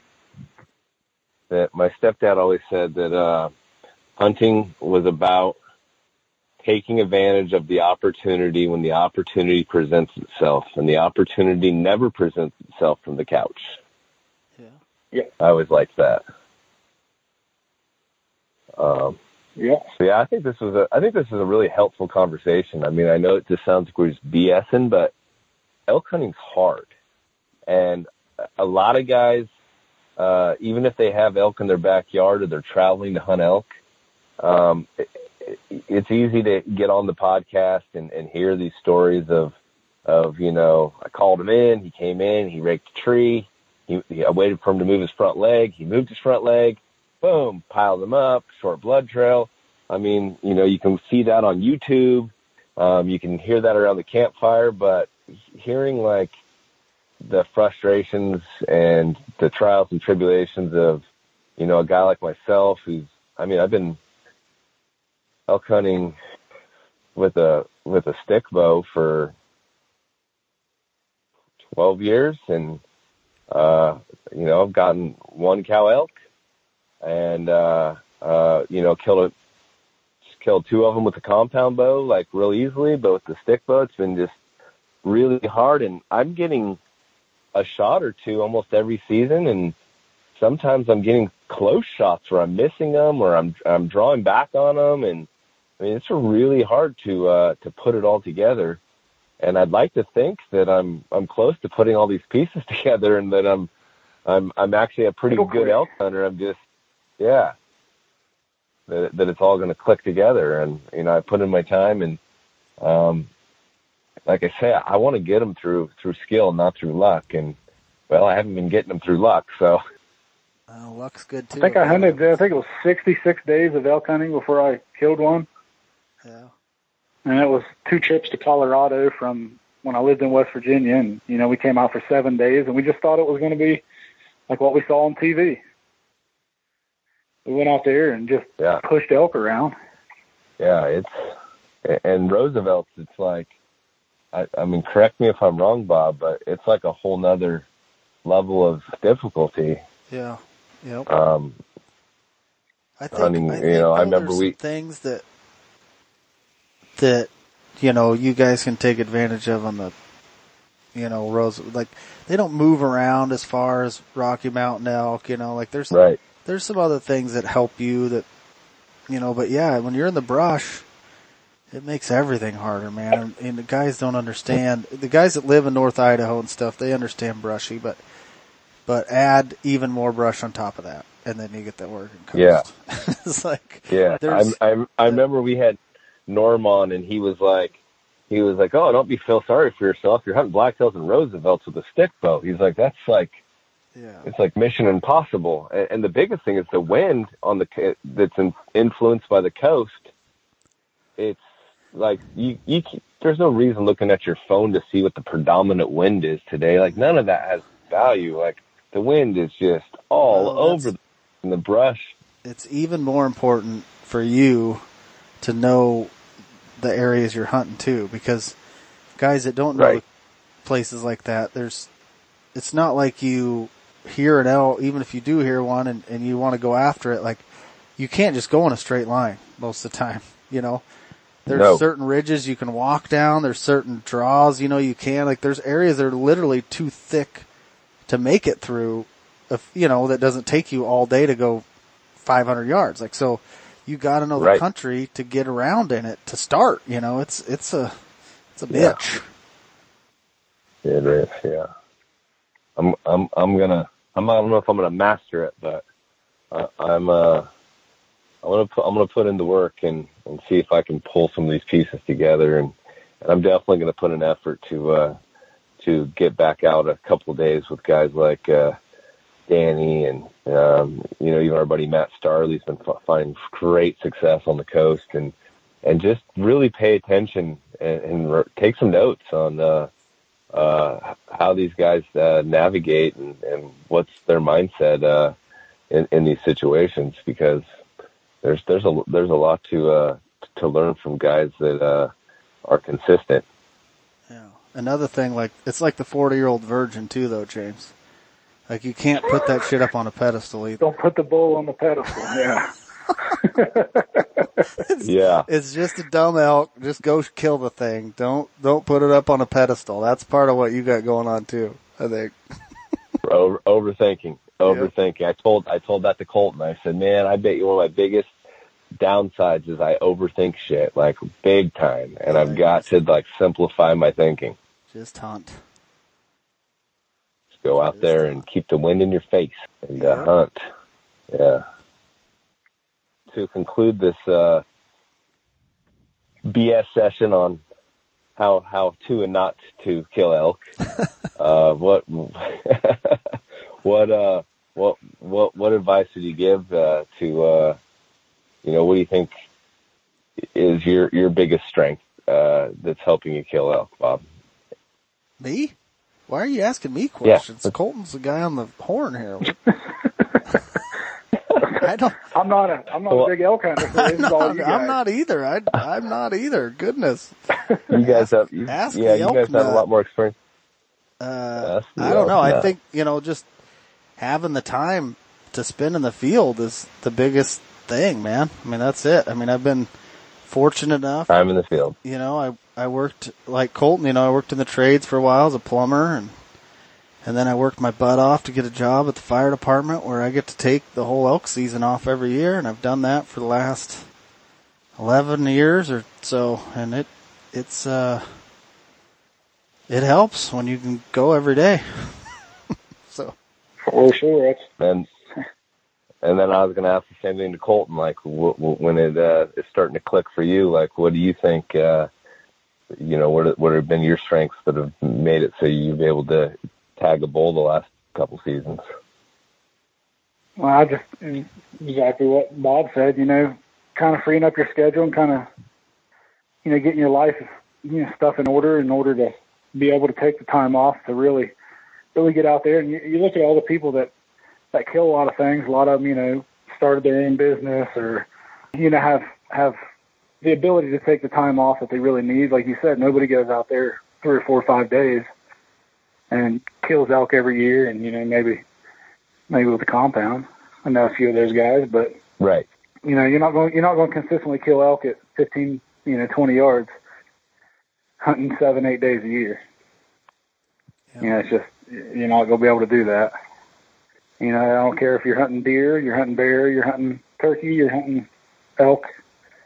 Just freeing up your time to be able to pursue that stuff and, you know, learn Yeah. how to get out there, and, I- and not just so much learn how to get out there, but get get get the monkey off your shoulders. You know, get get the experience of shooting at animals, get the experience of you know having that anxiety of how much work you've put into it to not muff this shot, and then get to where you you're not muffing it, and all that takes a lot of time. Yeah. Yep. I think, uh, I guess going back to what I said before, not taking days off to drive here and to there and to spread myself out thin and just to really put the time in is, is definitely the most crucial thing. I know we're talking about, uh, hunting Wyoming together and I was like, man, I, I, I, don't want to come out there unless I can come out for like 21, you know, for like three weeks because I know that I've been waiting a long time to, you know, save up preference points and, and to drive way out there, I, I, I want to have uh, uh, enough time in to get a, an opportunity or two. For sure. I thought that was pretty cool. You know, I've had buddies that had bad experiences with getting people to come out, and seven days was too long for them. You know, they cut it short. They Yeah. want to go home, or there's, you know, issues with stuff at home, and they miss people or whatever, and they get home early. And you know, if you're the kind of person that wants hunting buddies, maybe that's maybe that's a good good bit of advice. You know, be be really selective. You know, you can have friends and you can have hunting buddies, and you can have friends that are not good hunting buddies. You know, I've had to do Yeah. that recently. You know, you just don't. You know, some people you just can't be hunting buddies with. Yep. You know, they're great friends. There's Yep. nothing wrong with them. Just you know, they, their style of their life, you know, will go in a different direction. And Yeah, and there's guys listening Yeah. to this right now. They're like, "That's nuts! Like I could never take 20 days off to go elk hunting." I mean, yeah, but exactly, it's just a matter of like, like you know, what you, you can do whatever you want if It's you priorities, set man. yourself up for it. yeah, Yeah, it's what your Yep, priorities exactly.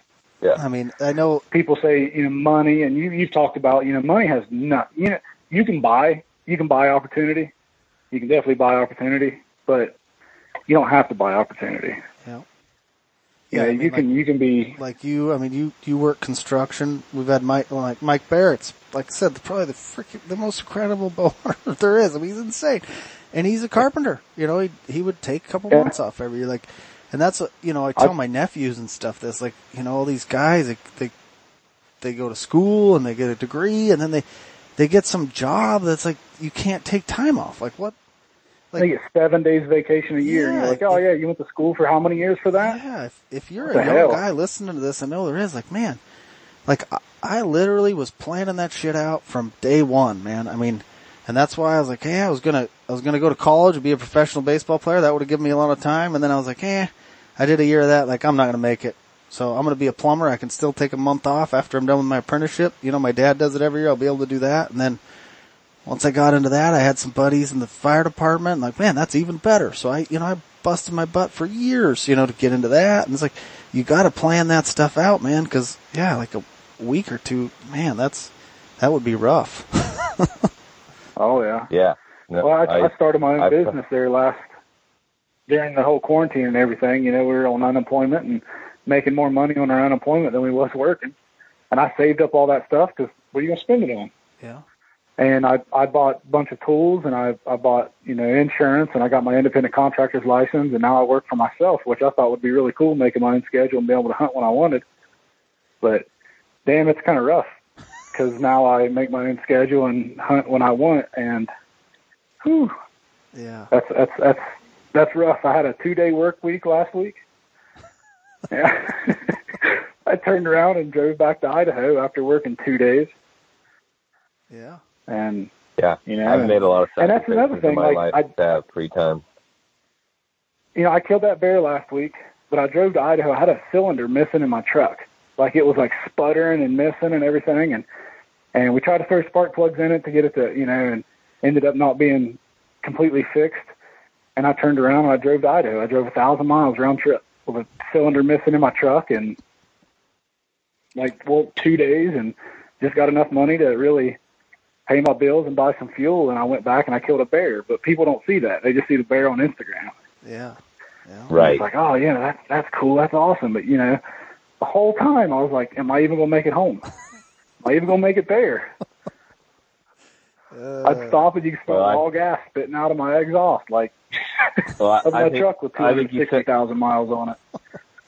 yeah, yeah, exactly. I think you said it real good, right? Like all of what you just said. Like I've always driven vehicles with two, three, four hundred thousand miles on them. I've passed on some pretty good opportunities, waiting on you know this gig, this gig that I've been waiting on forever, and working for a guy that wants to elk hunt after work. You know, let me go elk hunt whatever I want. I mean, you make you make sacrifices to uh, to go after your passions, and and yeah, no one sees that on the gram or or guys are like, you know, oh man, this guy's does he, you know, he's hunting all the time. Is he, you know, he's killing stuff all the time, or he's not killing nothing at all.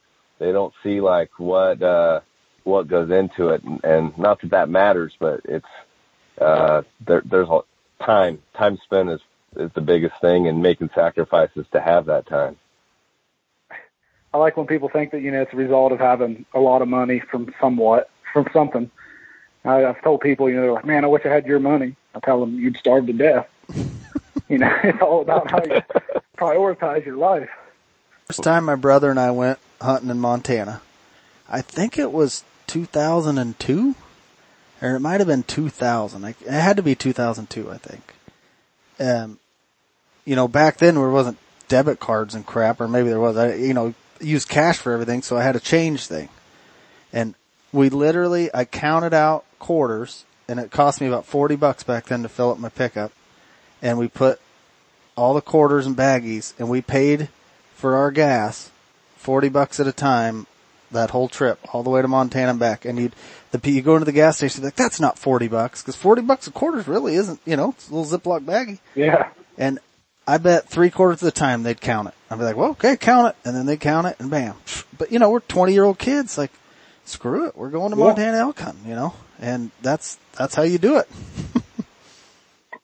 Yeah, we were talking, me and Bob, the other day. You know, we're we're going to go over to Idaho for two weeks, and uh, like I went to Walmart and I got this just this tote, this big old waterproof, you know, got a lock and lid on it tote, and uh, I keep a bunch of camp food in there, so you can kind of just kind of go through it and be set. And I I filled a bunch of it up. I bought a bunch of car camping stuff, so ravioli, beanie weenies, stuff like that. And it was like twenty bucks.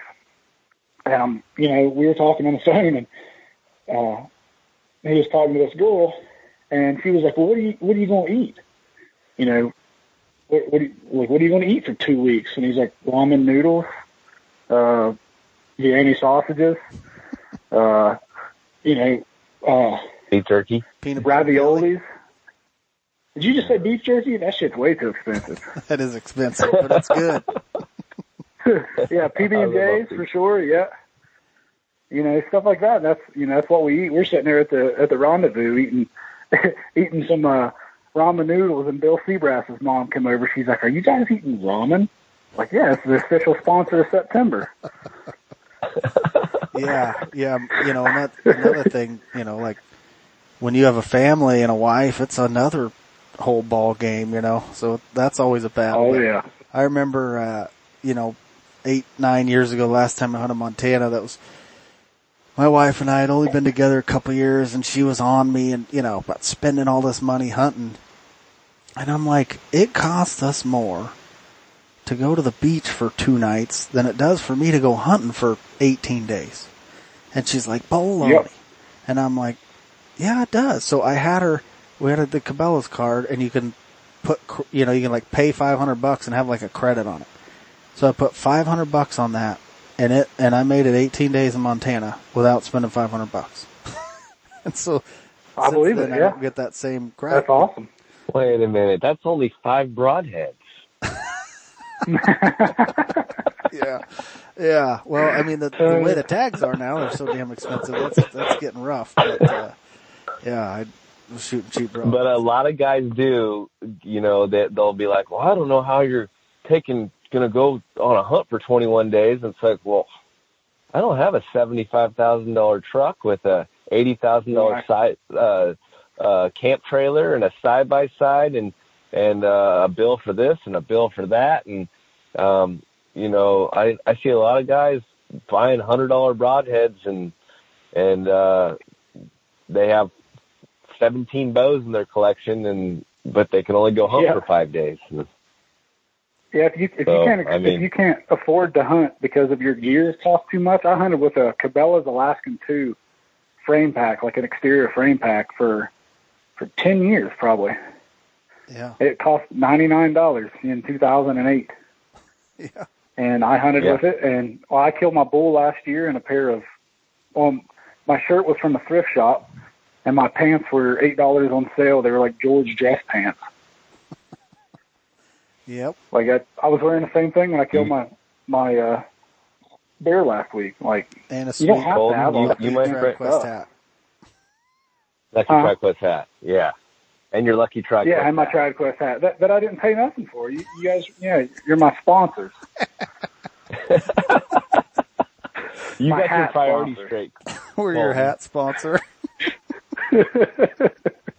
Oh, I love it. Yeah, and we're not, Oh, you know, like awesome. when we say this stuff, we're not just ragging on guys, but it is fun to rag on guys. But, but uh, just letting you, you know, like, hey man, don't don't let that stuff cloud your mind. Like, just go hunting. You know, like shit.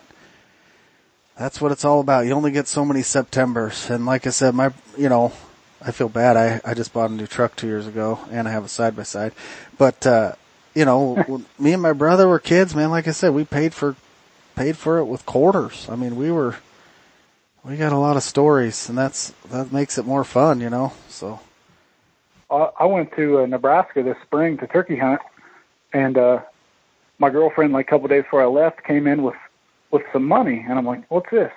She's like, "I was saving change down at the dryer, you know, like change out of out of the laundry." And she's like, "I've been saving this for the next hunt you go on. I want you to pay for your gas with it." Nice. I was like 120 bucks, Yeah. and I was I was driving. So I don't know if you've seen pictures of it on Instagram. Me putting deer on the back of it. I've got a, uh, I think it's like a 2001 Mazda Protege, little four Oh yeah. little four cylinder car. Yeah. I bought for three hundred dollars like six years ago. you know how many hunting trips I've went on with that thing. Those are sweet. Went man. To Nebraska. Yeah, Well- slept in it. Didn't get a. I got one hotel room just to take a shower before I drove home. But Hell, you got to draw the yeah, just slept in it. And I told Bob Yeah, at that for sure. shoot, like, you got to upgrade, man. You're a giant man in a little shitty car. Come on. The little bear buggy. Like, I get the line of being cheap, but god damn, man. Come on. Like, I'm half his size and I would drive that thing.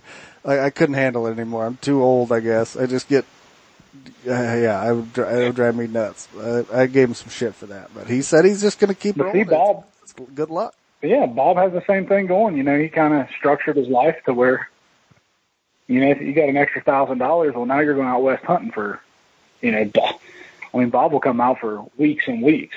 Yeah. Yeah. So yeah, yeah. Well, I. You guys got your priorities do straight. That's for sure. Yeah. Um, and I, I appreciate you coming on here tonight, Colton, and helping. Uh, you know, share all this information and help kind of flip the script on Bob here. He's hard to get to talk about stuff, and um, you know, it was cool to have this conversation with you guys because uh, um, I'm, you know, just like the rest of us, a student to the game and trying to put the pieces together. And, and elk hunting is, uh, if if if you don't hunt elk or you haven't hunted elk, man, sell some of those bows, do whatever it takes. Like it is awesome. I mean, I love deer hunting and bear hunting and and all that stuff too, but like there's only so many Septembers, like you guys say, in, in one man's life, and you don't want to let those things pass pass you by. There's just something about uh, these big ass wapiti crushing through the woods, breaking trees, and hooting and hollering at you.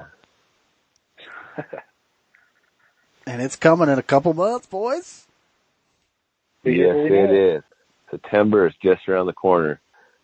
So yeah, thank you guys so much for coming on the show. Um, Well, thanks for having me. yeah, we appreciate appreciate it. Well, we'll, we'll, we'll you keep killing shit, and we'll keep giving you free hats. How about that? hey, a deal. Uh, uh, and uh, while we're at it, we should thank uh, Andy Ponce at Addictive Archery and uh, Carson. He's uh, out there cutting down trees, making arrows for us, and Yeah, we We- got we, we, got uh, to say a little super- plug plug for our boy Carson, Sherwood Shaft. He's usually our boy, hanging out with us all the time at the shoots. I'm usually talking to him every day about how to solve the world's bow hunting problems, and he took over the business, and he is so busy. Like w- I don't even hardly talk to him anymore. He's just slaving away in that shop trying to make wood arrows. That's how many guys are out there buying wood arrows. So keep it up. But we miss Carson a little bit. Yeah. I talked to him today and he's like, I can't come to the shoots. I can't hang out. I can't talk. And I'm like, Carson, there's more to life than this. And he goes, dude, I want to take September off. And I was like, okay, I'm going to leave you alone. You got your priorities straight. Uh, uh, I, I get it. I get it. So yep, Carson Brown, Sherwood Shafts. We love you, man.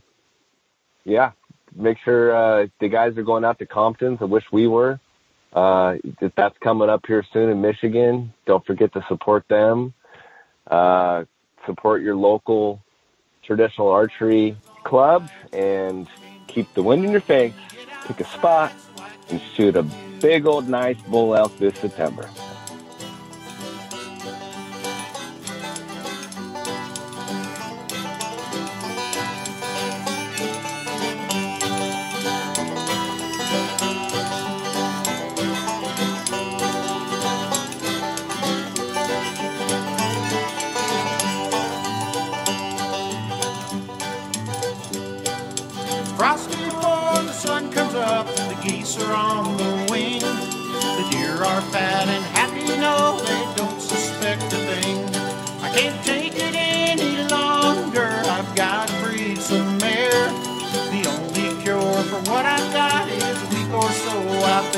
I've got Nimrod neurosis, Mongols on the brain.